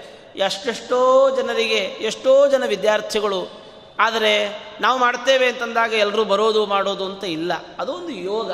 ಅದು ವೇದವ್ಯಾಸದೇವರ ಅನುಗ್ರಹ, ಆಚಾರ್ಯರ ಅನುಗ್ರಹ. ಹೀಗಾಗಿ ಅಂತಹ, ಆ, ಗುರುಗಳಿಗೆ ಭಾಗಣ್ಣನ ಒಂದು ವಿದ್ಯಾ ಕೌಶಲ್ಯ ಒಳ್ಳೆಯ ಏಕಸಂಧಿ ಗ್ರಾಹಿತ್ವ ಬಹಳ ಮೆಚ್ಚುಗೆಯಾಗಿತ್ತು. ಅವನಿಗೆ ವಿಶೇಷ ಎಷ್ಟು ಬೇರೆಯವರಿಗೆ ಎಂಟು ಹತ್ತು ವರ್ಷಗಳಲ್ಲಿ ಪಾಠ ಮಾಡಬೇಕಾದ ಭಾಗ ಭಾಗಣ್ಣನಿಗೆ ಕೇವಲ ಎರಡು ಮೂರು ವರ್ಷಗಳಲ್ಲಿ ಆಗೋಯಿತು ಅಂತ ಹೇಳ್ತಾರೆ. ಬೇರೆಯವರಿಗೆಲ್ಲ ಕಷ್ಟಪಟ್ಟು ಏಳೆಂಟು ಹತ್ತು ವರ್ಷಗಳ ಕಾಲ ಪಾಡಬೇಕಾಗಿರತಕ್ಕಂಥ ಪಾಠಗಳನ್ನು ಎರಡೇ ವರ್ಷದಲ್ಲಿ ಸಲೀಸಾಗಿ ಭಾಗಣ್ಣ ಅಧ್ಯಯನ ಮಾಡಿದ. ಯಾವ, ಅದು ಭಗವಂತನ ವಿಶೇಷವಾದ ಅನುಗ್ರಹ. ಹೀಗೆ ಅವರು ಭಾಗಣ್ಣ ಜೊತೆಗೆ ಅವರ ತಮ್ಮಂದಿರು ಕೂಡ ಒಳ್ಳೆ ವಿದ್ಯಾವಂತರಾಗ್ತಾ ಇದ್ದಾರೆ. ಯಾವಾಗ ಇವರ ವಿದ್ಯೆ, ಇವರ ಒಂದು ಪ್ರೌಢಿಮೆ ಇದುಗಳನ್ನು ವೆಂಕಮ್ಮ ನೋಡಿದ್ಲು, ವಿದ್ಯೆ ಬರ್ತಾ ಇದೆ ಅಂತಂದು ಕೂಡಲೇ ವೆಂಕಮ್ಮನಿಗೆ ಒಂದು ಸ್ವಲ್ಪ ಮನಸ್ಸು ಗಟ್ಟಿಯಾಯಿತು ಅಂತ. ಯಾಕೆಂದರೆ ವಿದ್ಯೆ ಬಂದರೆ ಎಲ್ಲವನ್ನು ಗೆಲ್ಲಬಹುದು ಅಂತ. ಹಣ ಅಲ್ಲ, ವಿದ್ಯೆ ಬಂದರೆ ಎಲ್ಲವನ್ನು ಕೂಡ ಗೆಲ್ಲಬಹುದು ಅಂತ ಅವಳಿಗೆ, ಮನಸ್ಥೈರ್ಯ ವೃದ್ಧಿಯಾಯಿತು. ಹೀಗೆ ಆ ಭಾಗಣ್ಣ ವಿಚಾರ ಮಾಡಿದ. ಬರೀ ಇಷ್ಟಕ್ಕೆ ನಾನು ಸುಮ್ಮನೆ ಆಗಬಾರದು. ನಾನೊಬ್ಬ ಬ್ರಾಹ್ಮಣ ಆದ್ದರಿಂದ ನಾನು ವಿಶೇಷವಾಗಿ ಜಪಾದಿಗಳನ್ನು ಮಾಡಬೇಕು. ವಿಶೇಷವಾದ ಒಂದು ಸಿದ್ಧಿಯನ್ನು ನಾನು ಪಡೆದುಕೊಳ್ಳಬೇಕು ಅಂತ ವಿಚಾರ ಮಾಡಿದ. ಆದರೆ ಯಾವುದನ್ನು ನಾವು ಜಪ ಮಾಡಬೇಕು ಅಂತ ವಿಚಾರ ಮಾಡಿದಾಗ ಅವರಿಗೆ ಅನಿಸ್ತು, ನ ಗಾಯತ್ರಿಯ ಪರಂ ಮಂತ್ರಂ ನ ಮಾತು ಪರದೇವತಾ ಅಂತ ಹೇಳ್ತಾರೆ. ಗಾಯತ್ರಿಗಿಂತ ಮಿಕ್ಕ ಯಾವ ಮಂತ್ರಗಳು ವಿಶೇಷ ಅಲ್ಲ ಬ್ರಾಹ್ಮಣನಿಗೆ ವಿಶೇಷವಾಗಿ ಬೇಕಾದದ್ದು ಗಾಯತ್ರಿ. ಆದರೆ ಅದರ ಜೊತೆಗೆ ದೇವತೆ ಯಾರು? ನಮಾತು ಪರದೇವತ. ತಾಯಿಗಿಂತ ಬೇರೆ ದೇವರಿಲ್ಲ, ಗಾಯತ್ರಿಗಿಂತ ಬೇರೆ ಮಂತ್ರ ಇಲ್ಲ ಅಂತನ್ನುವ ಸತ್ಯವನ್ನು ಕಂಡುಕೊಂಡ ಭಾಗಣ್ಣ ವಿಶೇಷವಾಗಿ ಗಾಯತ್ರಿಯ ಪುರಶ್ಚರಣೆಯನ್ನು ಮಾಡಬೇಕು, ಗಾಯತ್ರಿಯ ಅನುಸಂಧಾನವನ್ನು ಮಾಡಬೇಕು ಅಂತ ಹೇಳಿ ಅವರು ತೀರ್ಮಾನ ಮಾಡಿದರು. ಅಮ್ಮನಿಗೆ ಹೇಳಿದ್ರಂತೆ, ಅಮ್ಮ, ನಾನೊಂದಷ್ಟು ಜಪ ಮಾಡಬೇಕು ಅಂತ ಇದ್ದೇನೆ. ಅಂತ. ಅವಳು ಖಂಡಿತವಾಗಿ ನೀನು ಮಾಡು ಅಂತ ಹೇಳ್ತಾಳೆ ವೆಂಕಮ್ಮ. ಇವರು ಆಯಿತು ಅಂತ ಪ್ರಾರಂಭ ಮಾಡ್ತಾರೆ. ಅವ್ರು ಹೇಳ್ತಾರೆ, ಹೇಗೆ ಅಂದರೆ ಬೆಳಗಿನ ಜಾವ ಮೂರು ಗಂಟೆಗೆ ಎದ್ದು ಬಾವಿ ಸ್ನಾನ ಮಾಡಿ ಅಶ್ವತ್ಥ ಮರದ ಕೆಳಗಡೆ ಕೂತ್ಕೊಂಡು ಜಪ ಮಾಡಲಿಕ್ಕೆ ಪ್ರಾರಂಭ ಮಾಡಿದರು ಗಾಯತ್ರಿ ಜಪವನ್ನು ಮಾಡಲಿಕ್ಕೆ ಪ್ರಾರಂಭ ಮಾಡ್ತಾ ಇದ್ದಾರೆ. ಹೀಗೆ ಮೌನ ವ್ರತ ಬೇರೆ. ಎರಡು ವರ್ಷಗಳ ಕಾಲ ಸತತವಾಗಿ ಗಾಯತ್ರಿ ಮಂತ್ರದ ಜಪವನ್ನು ಮಾಡ್ತಾರೆ. ಎರಡು ವರ್ಷಗಳ ಕಾಲ ಗಾಯತ್ರಿಯನ್ನು ವಿಶೇಷವಾದ ರೀತಿಯಲ್ಲಿ ತಪಸ್ಸು ಮಾಡ್ತಾ ಇದ್ದಾರೆ. ಅಲ್ಲಿ ಎಷ್ಟೋ ಜನ ಇವರು ತಪಸ್ಸು ಮಾಡ್ತಾ ಇದ್ದಾರೆ ಅಂತಂದು ಕೂಡಲೇ ಅಲ್ಲಿನ ಪರಿಸರವೆಲ್ಲ ಭಾರೀ ಅದ್ಭುತ ಅಂತೇನಿಲ್ಲ. ಆದರೆ ಎಷ್ಟೋ ಜನ ಇವರ ಕಾರ್ಯಕ್ಕೆ ವಿಘ್ನವನ್ನು ತಂದುಕೊಡುವಂಥವರೇ ಜಾಸ್ತಿ ಅಂತ. ಸುಮ್ಮನೆ ನಾವೆಲ್ಲರೆದುರುಗಡೆ ಪಾತ್ರೆ ಹಿಡ್ಕೊಂಡು ಕೂತ್ರೇ ಇವತ್ತಿನ ದಿನ ವಿಚಿತ್ರವಾಗಿ ನೋಡುತ್ತಾರೆ ಅಂತ. ನಾವೆಲ್ಲಾದರೂ ಸಾಮಾಜಿಕವಾದ ಸ್ಥಳದಲ್ಲಿ ಹತ್ತಾರು ಜನ ಓಡಾಡುವ ಪ್ರದೇಶದಲ್ಲಿ ನಾವೇನಾದರೂ ನಮ್ಮ ಸಂಧ್ಯಾ ವಂದನೆ ಪಾತ್ರೆ ಬಿಡಿಸ್ಕೊಂಡು ಕೂತ್ರೇ ಇವರೇನಪ್ಪ ಹಿಂಗೆ ಕೂತಿದ್ದಾರೆ, ಹಾಗೆ ಹೀಗೆ. ಅವ್ರಿಗಲ್ಲ, ಮೊದಲು ನಮಗೆ ಸಂಕೋಚ ಪ್ರಾರಂಭ ಅಂತ ನಮಗೆ ಸಂಕೋಚ ಆಗ್ತದೆ.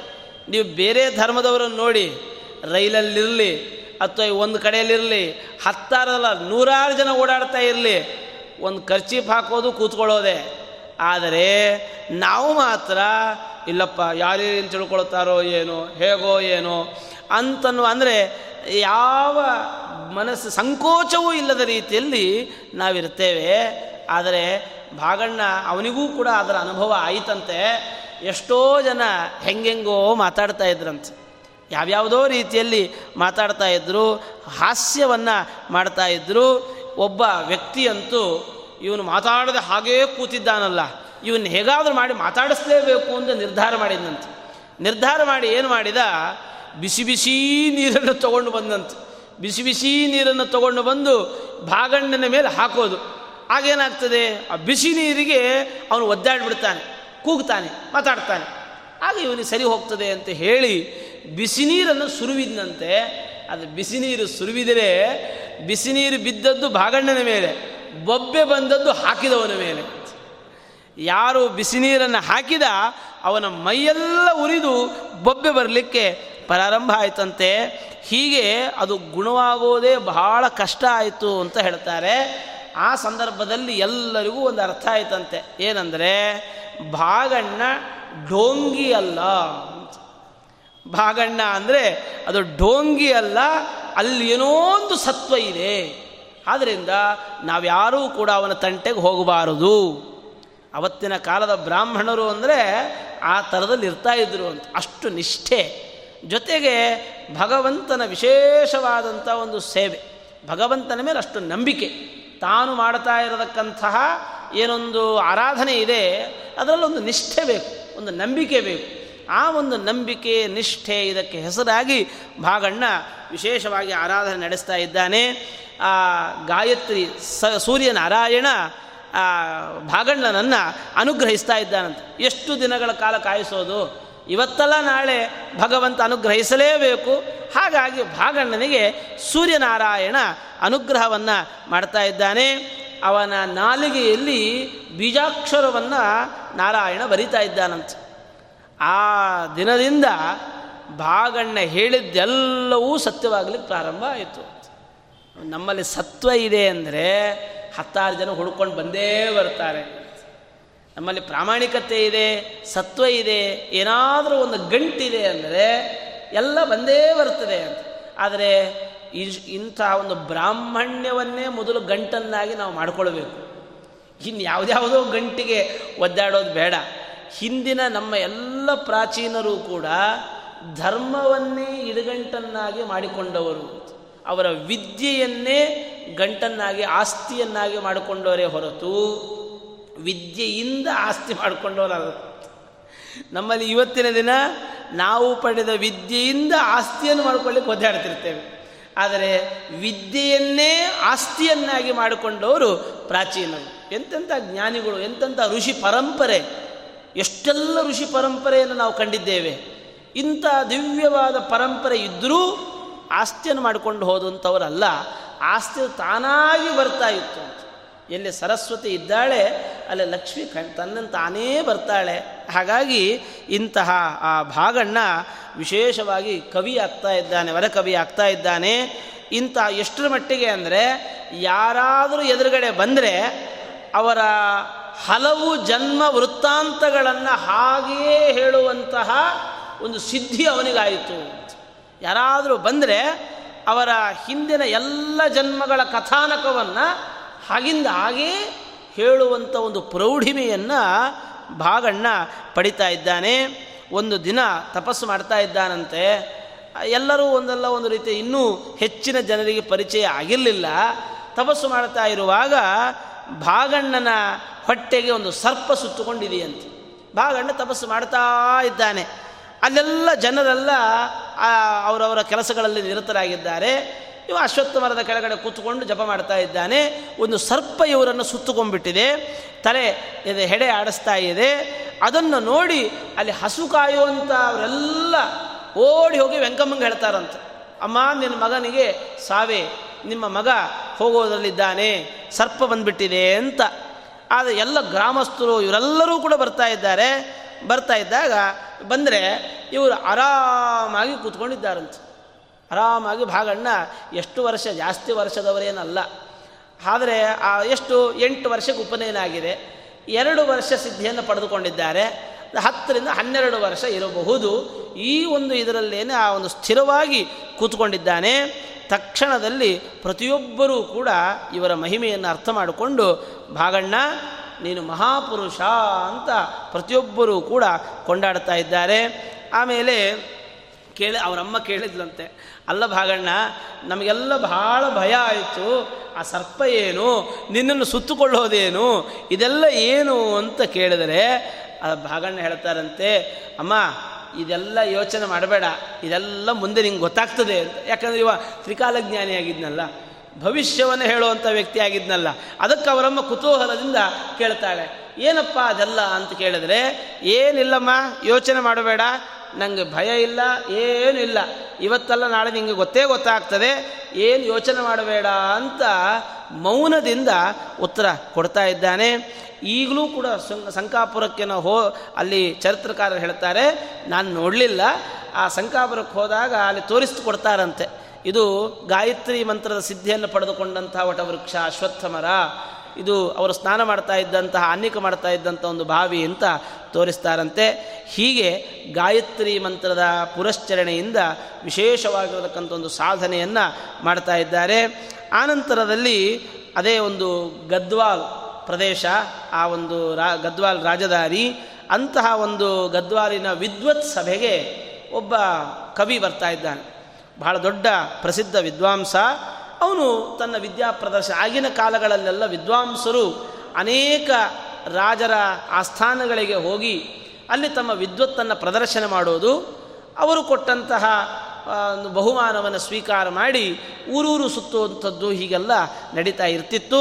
ಒಳ್ಳೆಯ ಸಂಭಾವನೆ, ಯೋಗ್ಯತೆ, ಇದು ಅಭಿಮಾನ, ಇದೆಲ್ಲವನ್ನು ಕೂಡ ನಡೆಸ್ತಾ ಇದ್ದರು ಇವನು ಗದ್ವಾಲಿನ ವಿದ್ವತ್ ಸಭೆಗೆ ಹೋದ, ಅಲ್ಲಿ ಆ ಕವಿ ತನ್ನ ವಿದ್ವತ್ತನ್ನು ಪ್ರದರ್ಶನ ಮಾಡಿದ. ಜನರಿಗೆ ಬಹಳ ಖುಷಿಯಾಯಿತು ಜನರೆಲ್ಲ ಖುಷಿಪಟ್ಟು ಅವನಿಗೆ ಭಾರೀ ಒಂದು ಇದನ್ನು ಸನ್ಮಾನವನ್ನು ಮಾಡಿ, ಅಭಿಮಾನವನ್ನು ತೋರಿಸಿ, ಬಹುಮಾನವನ್ನು ಕೊಟ್ಟು ಕೊಟ್ಟರು ಆಗ ಅವ ಹೇಳಿದಂತೆ ಬರೀ ನಂಗೆ ಇಷ್ಟೇ ಆದರೆ ಸಾಲದು, ಜಯಪತ್ರ ಬರೆದು ಕೊಡ್ರಿ ಅಂತ ಅವತ್ತಿನ ಒಂದು ಕಾಲಗಳಲ್ಲಿ ಜಯಪತ್ರವನ್ನು ಬರೆದು ಕೊಡುವಂಥ ಒಂದು ಕ್ರಮ ಇತ್ತು. ವ್ಯಾಸರಾಜರಿಗೆ ಎಷ್ಟು ಜಯಪತ್ರಗಳು ಬಂದು ಹೋಗಿವೆಯೋ, ಅದೆಷ್ಟು ಜಯಪತ್ರಗಳು. ಹೀಗಾಗಿ ಅವ ಕೇಳಿದಂತೆ ನನಗೆ ಜಯಪತ್ರವನ್ನು ಕೊಡಿ ಅಂತ ಕೇಳಿದ. ಅದು ಜಯಪತ್ರವನ್ನು ಕೊಡಬೇಕಾಗಿರೋರು ಯಾರು? ಅಲ್ಲಿನ ವಿದ್ವಾಂಸರು. ಅಲ್ಲಿನ ವಿದ್ವಾಂಸರ ಹತ್ರ ಇವನು ವಾದ ವಿವಾದಗಳನ್ನು ಮಾಡಿ, ವಾಕ್ಯಾರ್ಥಗಳನ್ನು ಮಾಡಿ ಅಲ್ಲಿ ಗೆಲ್ಲಬೇಕು. ಹಾಗಾಗಿ ಅಲ್ಲಿ ಯಾರು ವಿದ್ವಾಂಸರು ಅಂತ ಹೇಳಿ ಅವರೆಲ್ಲ ವಿಚಾರ ಮಾಡ್ತಾರೆ. ಯಾಕೆ ಯೋಚನೆ ಮಾಡಿ ನಮ್ಮ ನಮ್ಮ ನಮ್ಮ ಭಾಗಕ್ಕೆ ಭಾಗಣ್ಣ ಇದಾನಲ್ಲ, ಭಾಗಣ್ಣನ ಹತ್ರ ಕಳಿಸೋಣ, ಇವನ್ನ ಸರಿ ಹೋಗ್ತದೆ ಅಂತ. ನಮ್ಮ ಭಾಗದ ಭಾಗಣ್ಣನ ಹತ್ತಿರ ಈ ವರಕವಿಯನ್ನು ಕಳಿಸಿಕೊಡೋಣ. ಭಾಗಣ್ಣ, ಜಯಪತ್ರ ಬೇಕಾದರೆ ಬರೆದುಕೊಳ್ಳಿ ಅಂತ. ಭಾಗಣ್ಣನ ಹತ್ರ ಬಂದ್ರಂತೆ. ದೊಡ್ಡ ವಿದ್ವಾಂಸರು ಬಂದು, ಭಾಗಣ್ಣ, ನನಗೆ ಜಯಪತ್ರವನ್ನು ಬರೆದು ಕೊಡು ಅಂದ್ರಂತೆ. ಈ ಭಾಗಣ್ಣ ಕೇಳಿದ್ರಂತೆ, ಯಾವುದಕ್ಕೆ ಜಯಪತ್ರ ಬರ್ಕೊಡಬೇಕು ಅಂತ. ಹೇ, ಯಾವುದಕ್ಕೆ ಅಂತ ಕೇಳ್ತಾ ಇದ್ದೀಯಲ್ಲ. ಹಾಗೆ ಅದಕ್ಕೆ ಹೇಳಿದ್ರಂತೆ, ನಿನ್ನ ದೇಹದ ಬಲಕ್ಕೆ ನಾನು ಜಯಪತ್ರ ಬರ್ಕೊಡಬೇಕು, ನಿನ್ನ ವಿದ್ಯಾಬಲಕ್ಕೆ ಜಯಪತ್ರ ಬರ್ಕೊಡಬೇಕು ಯಾವುದಕ್ಕೆ ಬರ್ಕೊಡಬೇಕು ಹೇಳು ಅಂತ. ಅವ ಕವಿ ಹೇಳಿದಂತೆ ನನ್ನ ಕವಿತಾ ಶಕ್ತಿಗೆ ಜಯಪತ್ರವನ್ನು ಬರೆದುಕೊಡು ಅಂತ ಹೇಳಿದ್ದಂತೆ ನನ್ನ ದೇಹ ಬಲಕ್ಕೆ ಅಲ್ಲ, ಅದು ವಿದ್ಯಾಬಲ, ನನ್ನ ಕವಿತ್ವಕ್ಕೆ, ನನ್ನ ಕವಿತಾ ಶಕ್ತಿಗೆ ನೀನು ಜಯಪತ್ರವನ್ನು ಬರೆದುಕೊಡು ಅಂತ. ಭಾಗಣ್ಣ ಹೇಳಿದ್ರಂತೆ, ನೀನು ಕವಿಯ? ಹೌದು. ಯಾರನ್ನು ಕೀರ್ತನೆ ಮಾಡ್ತೀನಿ ನೀನು ನಾನು ಯಾರನ್ನು ಬೇಕಾದರೂ ಕೀರ್ತನೆ ಮಾಡ್ತೇನೆ ಯಾರನ್ನು ಕೀರ್ತನೆ ಮಾಡ್ತಿ ರಾಜನನ್ನು ಕೀರ್ತನೆ ಮಾಡ್ತೇನೆ ಅಧಿಕಾರಿಗಳನ್ನು ಕೀರ್ತನೆ ಮಾಡ್ತೇನೆ ಯಾರು ಊರಿನ ಮುಖ್ಯರು, ನೀ ಯಾರನ್ನು ಹೇಳುತ್ತೀಯೋ ಅವರೆಲ್ಲರನ್ನೂ ಕೀರ್ತನೆ ಮಾಡ್ತೇನೆ ನಿನಗೆ ಅಷ್ಟು ಗೊತ್ತಿದೆಯಾ? ಗದ್ವಾಲದ ರಾಜ ನನಗೆ ಸನ್ಮಾನ ಮಾಡಿ ಕಳಿಸಿದ್ದಾನೆ ಅವನನ್ನು ಹೊಗಳಿದ್ದಕ್ಕೆ. ಗೊತ್ತ ನಿನಗೆ? ಅಷ್ಟು ಎಲ್ಲರಿಗೂ ಖುಷಿಯಾಗುವಂತೆ ನಾನು ಇದನ್ನು ಮಾಡ್ತೇನೆ ಆ, ಕವಿತ್ವವನ್ನು ಬರಿತಾ ಇದ್ದೇನೆ. ಅದಕ್ಕೆ ಅವನು ಕೇಳಿದ್ನಂತೆ, ಭಾಗಣ್ಣ ಕೇಳಿದಂತೆ ಒಬ್ಬ ರಾಜ ಮರ್ಯಾದೆ ಮಾಡಿದ ಮೇಲೆ ಇನ್ಯಾಕೆ ನನ್ನಿಂದ ಜಯಪತ್ರ ಅಂತ ಕೇಳಿದ್ರಂತೆ. ಈಗ ರಾಜ ಮರ್ಯಾದೆ ಮಾಡಿದ್ದಾನಲ್ಲ, ಅದಕ್ಕಿಂತ ಇನ್ನು ನನ್ನಿಂದ ಜಯಪತ್ರ ಯಾಕೆ? ಅದಕ್ಕೆ ಹೇಳಿದ್ನಂತವ, ರಾಜರು ಮರ್ಯಾದೆ ಮಾಡಬೇಕು, ಜಯಪತ್ರ ಬರ್ಕೊಡ್ಬೇಕಾದ್ರೆ ವಿದ್ವಾಂಸರ ಜಯಪತ್ರ ಅಂತ.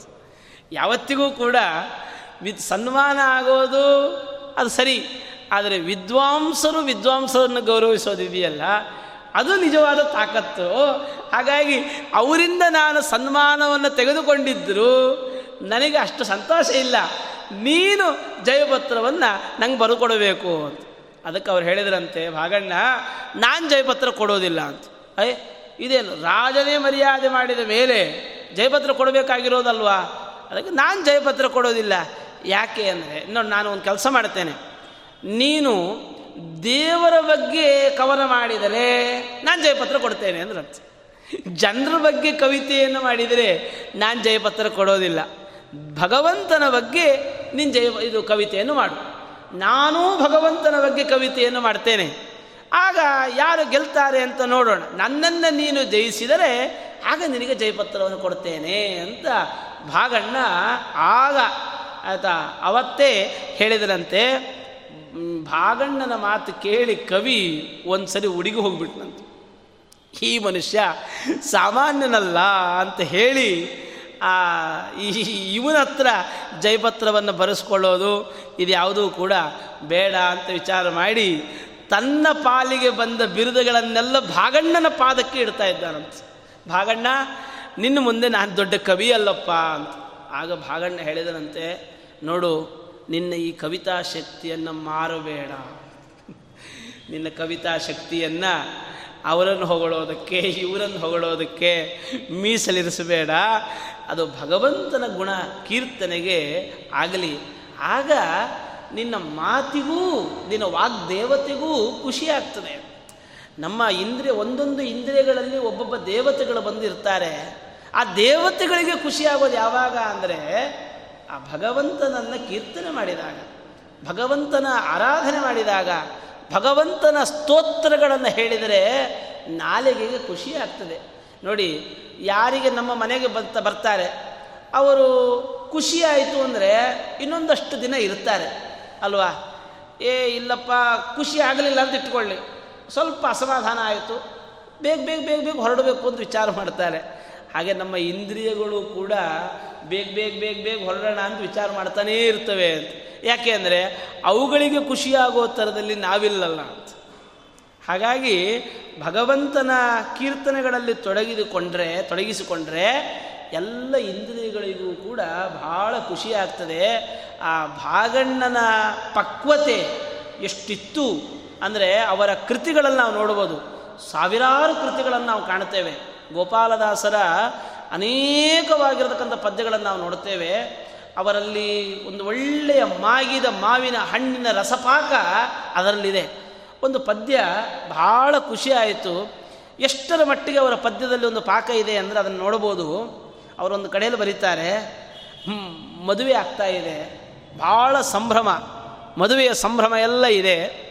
ಆ ಮದುವೆಯ ಸಂಭ್ರಮವನ್ನು ನೋಡಿ ಗೋಪಾಲದಾಸರು ಹೇಳ್ತಾರೆ ಮದುವೆ ಆಗುವುದಕ್ಕೆ ಮಾಡಿದ ಸಾಧನವು ನಾವೆಲ್ಲ ಬಹಳ ಒದ್ದಾಡ್ತಿರ್ತೇವೆ. ಮದುವೆ ಆಗಬೇಕು ಮದುವೆ ಆಗಬೇಕು ಮದುವೆ ಆಗಬೇಕು ಅಂತ ಎಷ್ಟು ವಿಚಿತ್ರ ಅಂದರೆ ನಾವು ಮದುವೆಯಾಗಿ ಯಾವಾಗಲೂ ಅನ್ಕೋತಾನೆ ಇರ್ತೇವೆ. ಅಯ್ಯೋ ಕಿರಿಕಿರಿಯಪ್ಪ, ಬೇಡ, ಈ ರಗಳೇ ಬೇಡಿತ್ತು ಸುಮ್ಮನೆ ನಾನು ಮದುವೆ ಆದೆ ಅಂತ ಪ್ರತಿಯೊಬ್ಬರಿಗೂ ಅನುಸರಿಸಿರುತ್ತದೆ ಅಂತ.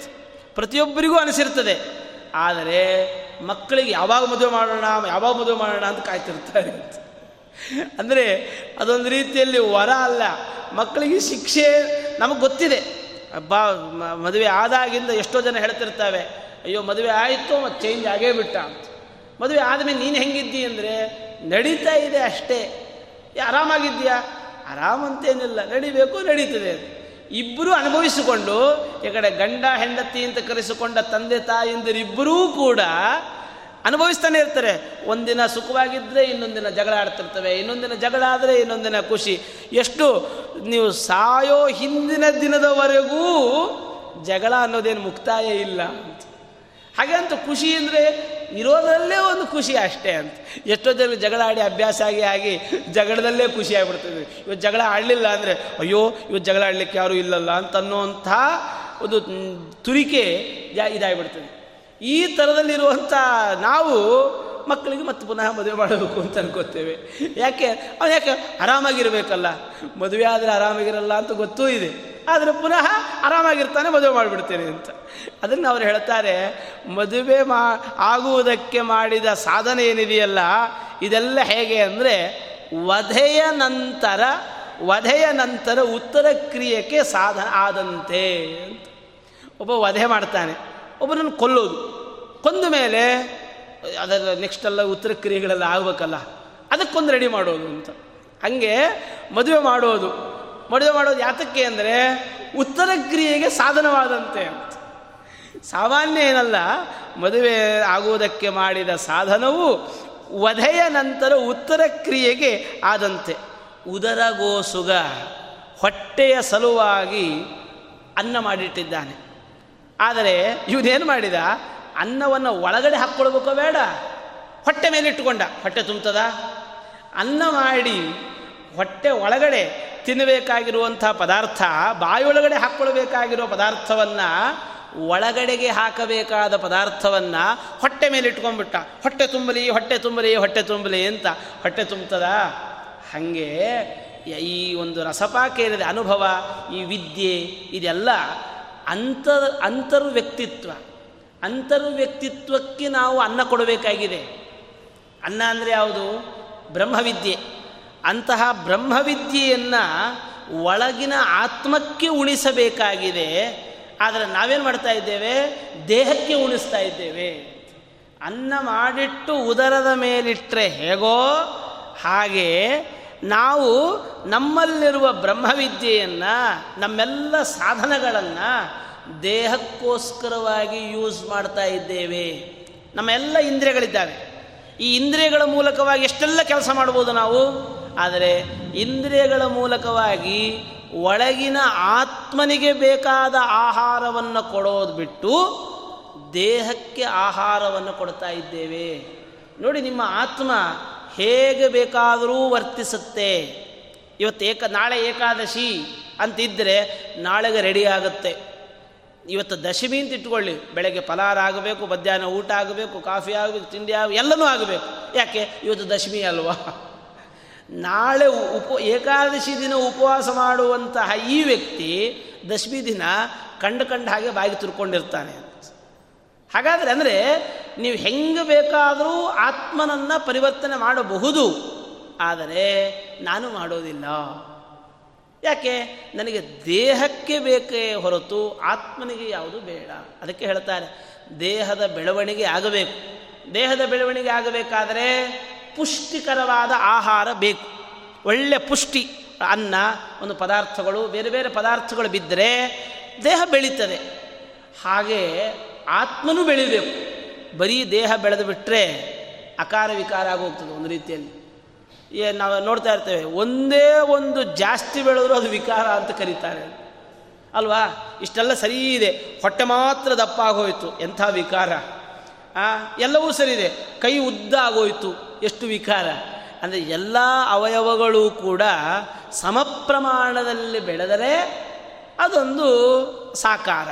ಅದು ಬಿಟ್ಟು ಒಂದಲ್ಲ ಒಂದೇನಾದರೂ ವಿಪರೀತವಾಗಿ ಬೆಳೆದರೆ ಅದು ವಿಕಾರ ಅಂತ ಕರೆಸಿಕೊಳ್ಳುವ ಹಾಗೆ ಈ ನಮ್ಮೆಲ್ಲ ಬೇರೆ ಬೇರೆ ವಿಕಾರಗಳು ನಡೀತಾ ಇದೆ. ನಾವು ತಿನ್ನೋದು ಇನ್ನೂ ಬಿಟ್ಟಿಲ್ಲ ಆದ್ದರಿಂದ ವಿಕಾರಗಳು ಜಾಸ್ತಿ ಆಗ್ತದೆ ನಮಗೆ ಅಂತ. ಒಂದು ಹಂತದ ಬೆಳವಣಿಗೆ ಆಗೋವರೆಗೆ ಆಹಾರ, ಬೆಳವಣಿಗೆ ಆದ ಮೇಲೂ ಇಲ್ಲ. ತಿನ್ನೋದಕ್ಕೋಸ್ಕರವಾಗಿ ಬದುಕೋದಲ್ಲ. ಈ ಬೆಳವಣಿಗೆ ಆಗೋಯ್ತು, ನಿಂತೋಯ್ತು, ಇನ್ನೇನು ಮಾಡಬೇಕು? ಇರೋದಕ್ಕೊಂದಷ್ಟು ತಿನ್ನಬೇಕು ಅದಕ್ಕೆ ಶಾಸ್ತ್ರ ಹಾಗಾಗಿಯೇ ಹೇಳ್ತದೆ, ಮಿತವಾದ ಆಹಾರ. ನಿನ್ನ ಕೆಲಸಕ್ಕೆ ಅನುಗುಣವಾದ ಆಹಾರವನ್ನು ತಗೊಂಡ್ರೆ ಯಾವುದೇ ವಿಕಾರ ಆಗೋದಿಲ್ಲ. ಆದರೆ ಅದರ ಜೊತೆಗೆ ಆತ್ಮನ ಬೆಳವಣಿಗೆಗೆ ಆಹಾರ ಕೊಡಬೇಕು. ಏನು ಅಂದರೆ ವಿದ್ಯೆಯನ್ನು ಆತ್ಮನಿಗೆ ಕೊಡಬೇಕು. ಅಧ್ಯಾತ್ಮ ವಿದ್ಯೆಯನ್ನು ನೀವು ನಿಮ್ಮ ಆತ್ಮನಿಗೆ ಕೊಟ್ಟರೆ ಆ ಆತ್ಮ ಬೆಳೀತಾನೆ. ನೀವು ಬೇಕಾದರೆ ಪರೀಕ್ಷೆ ಮಾಡಿ ನೋಡಿ. ಸಾತ್ವಿಕವಾದ ವಿದ್ಯೆಯನ್ನು ನಿಮ್ಮ ಆತ್ಮನಿಗೆ ಕೊಟ್ಟರೆ ಆತ್ಮಾನಂದ ಆಗುತ್ತೆ ಆನಂದದಿಂದ ನೀವು ಊಟ ಮಾಡಿದರೆ ನಿಮ್ಮ ದೇಹ ಬೆಳವಣಿಗೆ ಆಗುತ್ತಲ್ಲ? ಹಾಗೆ ಆತ್ಮನಿಗೆ ಸಾತ್ವಿಕವಾದ ಅಧ್ಯಾತ್ಮ ವಿದ್ಯೆಯ ಆಹಾರವನ್ನು ಕೊಟ್ಟರೆ ಖಂಡಿತವಾಗಿಯೂ ಕೂಡ ಆತ್ಮನ ಬೆಳವಣಿಗೆ ಆಗ್ತಾ ಇದೆ. ಹೀಗಾಗಿ ಅವ್ರು ಹೇಳ್ತಾರೆ ಉದರಗೋಸುಗ ಮಾಡಿಟ್ಟ ಅನ್ನವ, ಅನ್ನವನ್ನು ಇದು ಉದರದ ಮೇಲೆ ಇಡಲು ಕ್ಷುದೆ ಪೋಪುದೆ. ಹಸಿವು ಹೋಗ್ತದ? ಹಸಿವು ಹಾಗೇ ಆಗ್ತದೆ. ಯಾಕೆ ಅಂದರೆ ಒಳಗಡೆ ಹಾಕೋದು ಬಿಟ್ಟು ಹೊರಗಡೆ ಹಾಕಿದೆ ನೀನು. ಒಳಗಡೆ ಆತ್ಮನ ಬಗ್ಗೆ ಯೋಚನೆ ಮಾಡಬೇಕಾಗಿತ್ತು. ದೇಹದ ಬಗ್ಗೆ ವಿಚಾರ ಮಾಡ್ತಾ ಇದ್ದೀಯಾ? ಈ ಕೇವಲ ದೇಹದ ಬಗ್ಗೆ ವಿಚಾರ ಮಾಡಿದರೆ ನೀನು ಬಂದ ಕೆಲಸ ಆಗೋದಿಲ್ಲ.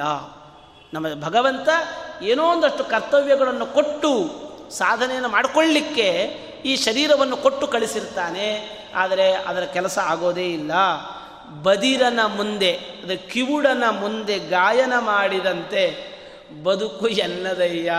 ಕೊನೆಗೆ ನೋಡ ನಮ್ಮ ಬದುಕನ್ನು ಪೂರ ವಿಚಾರ ಮಾಡಿದರೆ, ನೋಡಿ, ನೀವೆಷ್ಟೇ ಬುದ್ಧಿ ಹೇಳಿ, ಎಷ್ಟೇ ಜನರನ್ನು ಓಲೈಸಿ, ಈ ವ್ಯಕ್ತಿ ಪೂರ್ಣ ತೃಪ್ತ ಅಂತ ಇಲ್ಲವೇ ಇಲ್ಲ.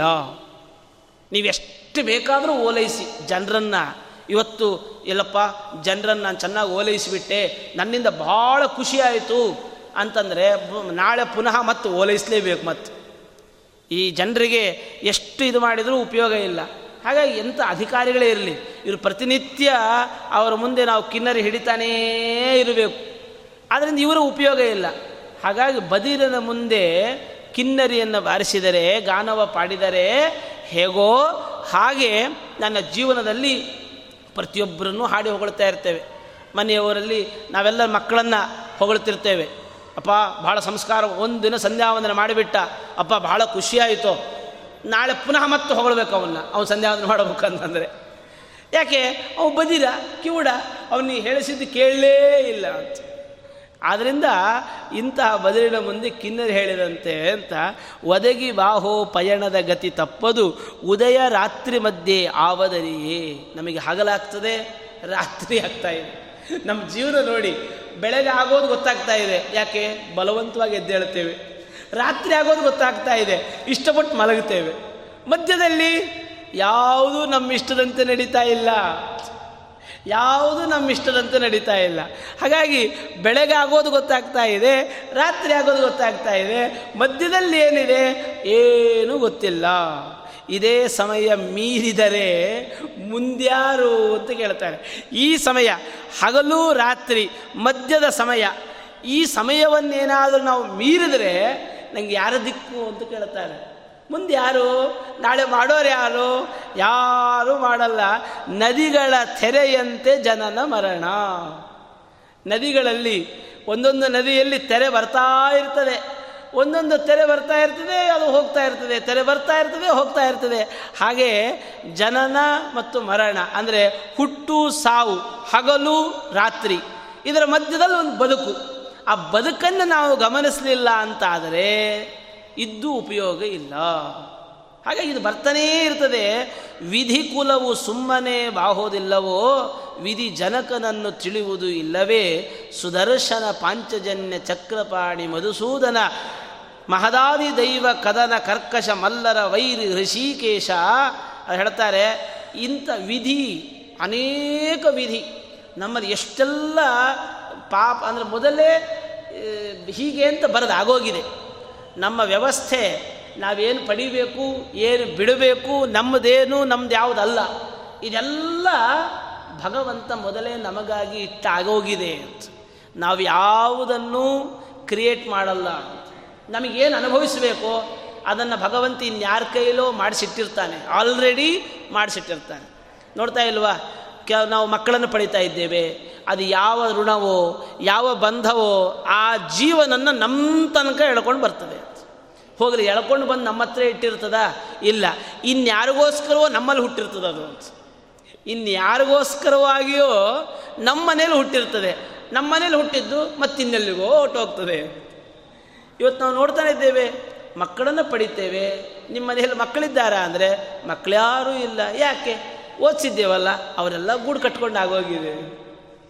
ಯಾರಿಗೋಸ್ಕರವಾಗಿ?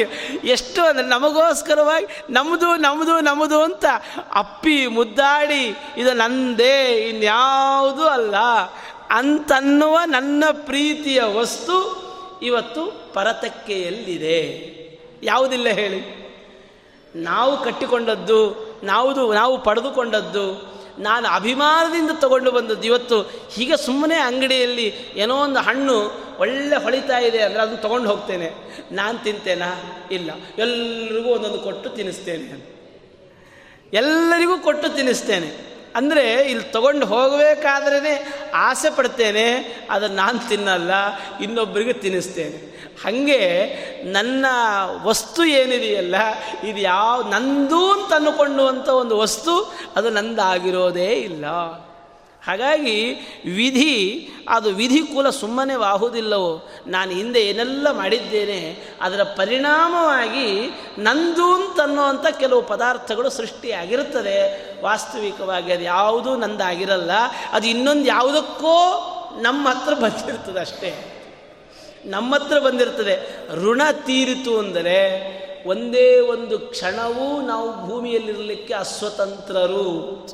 ಋಣ ತೀರಿತು ಅಂತಾದರೆ ಒಂದೇ ಒಂದು ಕ್ಷಣ, ಎಕ್ಸ್ಟ್ರಾ ಒಂದು ಕ್ಷಣವೂ ಕೂಡ ನಾವು ಭೂಮಿಯಲ್ಲಿರಲಿಕ್ಕೆ ಅಸ್ವತಂತ್ರರು. ಆದ್ದರಿಂದ ನಾವು ವಿಧಿ ಜನಕನನ್ನು ತಿಳಿರಿ ವಿಧಿಯನ್ನು ಯಾಕೆ ತಿಳಿತೀರಿ ಅಂತ. ಇದೇ ಗೋಪಾಲದಾಸರು ಜ್ಯೋತಿಷ್ಯ ಹೇಳಿ ಬದುಕ್ತಾ ಇರುವಾಗ ವಿಜಯದಾಸರು ಬರ್ತಾರೆ. ಈ, ಈಗ ಜ್ಯೋತಿಷ್ಯ ವಿಧಿ ಅಂತನ್ನೋದು ಭಗವಂತ ರಹಸ್ಯವಾಗಿ ಇಟ್ಟಿದ್ದಾನೆ. ಬೇಕು ಅಂತ ರಹಸ್ಯ ಇಟ್ಟಿದ್ದಾನೆ. ಅದನ್ನ್ಯಾಕೆ ತೆರೆದಿಡ್ತೀರಿ ಅಂತ ಕೇಳ್ತಾರೆ ಅವರು. ಯಾಕೆ ತೆ, ಭಗವಂತನ ಇಚ್ಛೆಗೆ ವಿರುದ್ಧವಾಗಿ ನೀವೇ ಕೆಲಸ ಮಾಡ್ತೀರಿ ಬಿಟ್ಟು ಬಿಡಿ ಅದನ್ನು. ಇನ್ನೇನು ಮಾಡಿ, ವಿಧಿಯನ್ನು ತಿಳಿಬೇಡಿ. ವಿಧಿ ಜನಕನನ್ನು ತಿಳಿರಿ ಅವರ ಜೀವನದಲ್ಲಿ ಆದಂಥ ಒಂದು ಪರಿವರ್ತನೆ. ವಿಧಿಯನ್ನು ತಿಳಿದು ಏನು ಉಪಯೋಗ? ನಾವು ಹಲವಾರು ಜ್ಯೋತಿಷ್ಯರನ್ನು ಭೇಟಿ ಆಗ್ತಿರ್ತೇವೆ. ನಾಳೆ ಏನು ನಾಳೆ ಏನು ನಾಳೆ ಏನು ಅಂತ. ಆದರೆ ನಾಳೆ ಏನು ಅಂತ ಅನ್ನೋದು ಅವ್ರಿಗೂ ಅವ್ರದ್ದು ನಾಳೆ ಗೊತ್ತಿದ್ದಿದ್ರೆ ನಿಮಗೆ ನಾಳೆ ಹೇಳ್ತಾ ಇರಲಿಲ್ಲ ಅವರು ಅಂತ. ಯಾರಿಗೂ ಕೂಡ ಎಂತಹ ರಹಸ್ಯ ಬಲ್ಲವನೂ ಕೂಡ ತನ್ನ ರಹಸ್ಯವನ್ನು ತಾನು ತಿಳಿಯೋದಿಲ್ಲ. ಯಾಕೆಂದರೆ ನಮಗೆ ಬೇರೆಯವರು ಕಾಣ್ತಾರೆ ಹೊರತು ನಾವು ನಮಗೆ ಕಾಣೋದೇ ಇಲ್ಲ. ನಾವು ನಮಗೆ ಕಾಣೋದೇ ಇಲ್ಲ. ಆದ್ದರಿಂದ ಗೋಪಾಲದಾಸರು ಹೇಳ್ತಾರೆ ವಿಧಿ ಜನಕನನ್ನು ತಿಳಿಯುವುದು. ಭಗವಂತನನ್ನು ತಿಳಿರಿ. ಅವನನ್ನು ತಿಳಿದರೆ ವಿಧಿಯನ್ನು ತಿಳಿದ ಹಾಗೆ ತಿಳಿಬೇಕಾದ ಅಗತ್ಯವೇ ಇಲ್ಲ. ವಿಧಿಯನ್ನು ತಿಳಿಬೇಕಾದಂತಹ ಅಗತ್ಯ ಇಲ್ಲವೇ ಇಲ್ಲ. ಹಾಗಾಗಿ ಆ ಭಗವಂತ ಋಷಿಕೇಶ, ಕದನ ಕರ್ಕಶ ಮಲ್ಲರ ವೈರಿ ಹೇಳ್ತಾರೆ, ಜೀವನದಲ್ಲಿ ಎಷ್ಟು ಹೋರಾಟಗಳು, ಎಷ್ಟೆಲ್ಲ ಹಾರಾಟಗಳು ಈ ಹಾರಾಟ, ಹೋರಾಟ ಇವ್ಯಾವುದು ಒಂದು ಹಂತದವರೆಗೆ ಮಾತ್ರ ಇದೆಲ್ಲ ನಿಲ್ಲಿಸಿಬಿಡ್ರಿ ಅಂತ. ಹಾರಾಟನೂ ಬೇಡ, ಹೋರಾಟನೂ ಬೇಡ. ಆದರೆ ಋಷಿಕೇಶರನ್ನು ಹಿಡೀರಿ. ಆಗ ಎಲ್ಲವೂ ಒಂದು ಸ್ಥಿತಿಯಲ್ಲಿರ್ತವೆ. ಎಲ್ಲ ಇಂದ್ರಿಯಗಳು ಕೂಡ ಒಳ್ಳೆಯ ಸ್ಥಿತಿಯಲ್ಲಿರ್ತವೆ. ಹಾಗಾಗಿ ಅದು ಅದ್ಭುತ ಮಹಿಮನೆ. ಅಲೌಕಿಕ ಬುಧ ಜನ ಪ್ರಿಯ ಗೋಪಾಲ ವಿಠಲ ವಿಧಿ ನಿಷೇಧಕ್ಕೆ ನೀನೇ ನಿಯಾಮಕ ಅಂತ ಹೇಳ್ತಾರೆ. ಏನೇ ಒಂದು ವಿಧಿ, ಏನೇ ಒಂದು ನಿಷೇಧ ನಾಹಂಕರ್ತ ಹರಿಕರ್ತ ಅನ್ನುವಂತಹ ಮಂತ್ರವನ್ನು ತಿಳಿದುಬಿಟ್ಟೆ ಅಂತ ಹೆಮ್ಮೆ ಪಡಬೇಡಿ. ಆ ಮಂತ್ರದ ನಿಯಾಮಕನನ್ನಾಗಿ ಭಗವಂತನನ್ನು ನಾನು ತಿಳಿದೆ ಅಂತಾದರೆ ಖಂಡಿತವಾಗಿಯೂ ಕೂಡ ನಮ್ಮ ಜೀವನದಲ್ಲಿ ಒಂದು ಸಾರ್ಥಕತೆ ಸಿಗ್ತದೆ. ಹೀಗೆ ವರ ಕವಿಯನ್ನು ಸೋಲಿಸಿದ, ಅಂದರೆ ಅವ್ರು ಹೇಳ್ತಾರೆ, ಜನರನ್ನು ಹಾಡಿ ಹೊಗಳಿ ದೊಡ್ಡ ಕವಿ ಅಂತ ಅನಿಸ್ಕೊಳ್ಬೇಡ ಇದು ಮಾರಿದ ಹಾಗೆ, ನಿನ್ನ ಕವಿತಾ ಶಕ್ತಿಯನ್ನು ಮಾರಿದ ಹಾಗೆ ಹೊರತು ಇನ್ಯಾವ ಉಪಯೋಗವೂ ಇಲ್ಲ. ನಿನಗೆ ಸಾಧ್ಯವಾದರೆ ಭಗವಂತನನ್ನು ಹಾಡಿ ಹೊಗಳು. ನಿನ್ನ ಕವಿತಾ ಶಕ್ತಿಗೆ ಒಂದು ಸಾರ್ಥಕತೆ ಬರ್ತದೆ. ಅಂತಹ ಆ ಒಂದು ಕವಿತಾ ಶಕ್ತಿಯನ್ನು ನಾಲ್ಕು ಜನರಲ್ಲಿ ಭಗವಂತನನ್ನು ಹೊಗಳುತ್ತಾ ವಿಸ್ ಭಗವಂತನ ಮಹಿಮೆಯನ್ನು ವಿಸ್ತರಿಸುವಂಥ ಬುದ್ಧಿವಾದವನ್ನು ಹೇಳಿ ಆ ಕವಿಯನ್ನು ಕಳಿಸಿಕೊಡ್ತಾರೆ ಎನ್ನುವಲ್ಲಿ ಇವತ್ತಿಗೆ ಉಪನ್ಯಾಸವನ್ನು ಶ್ರೀಕೃಷ್ಣ ಅರ್ಪಣ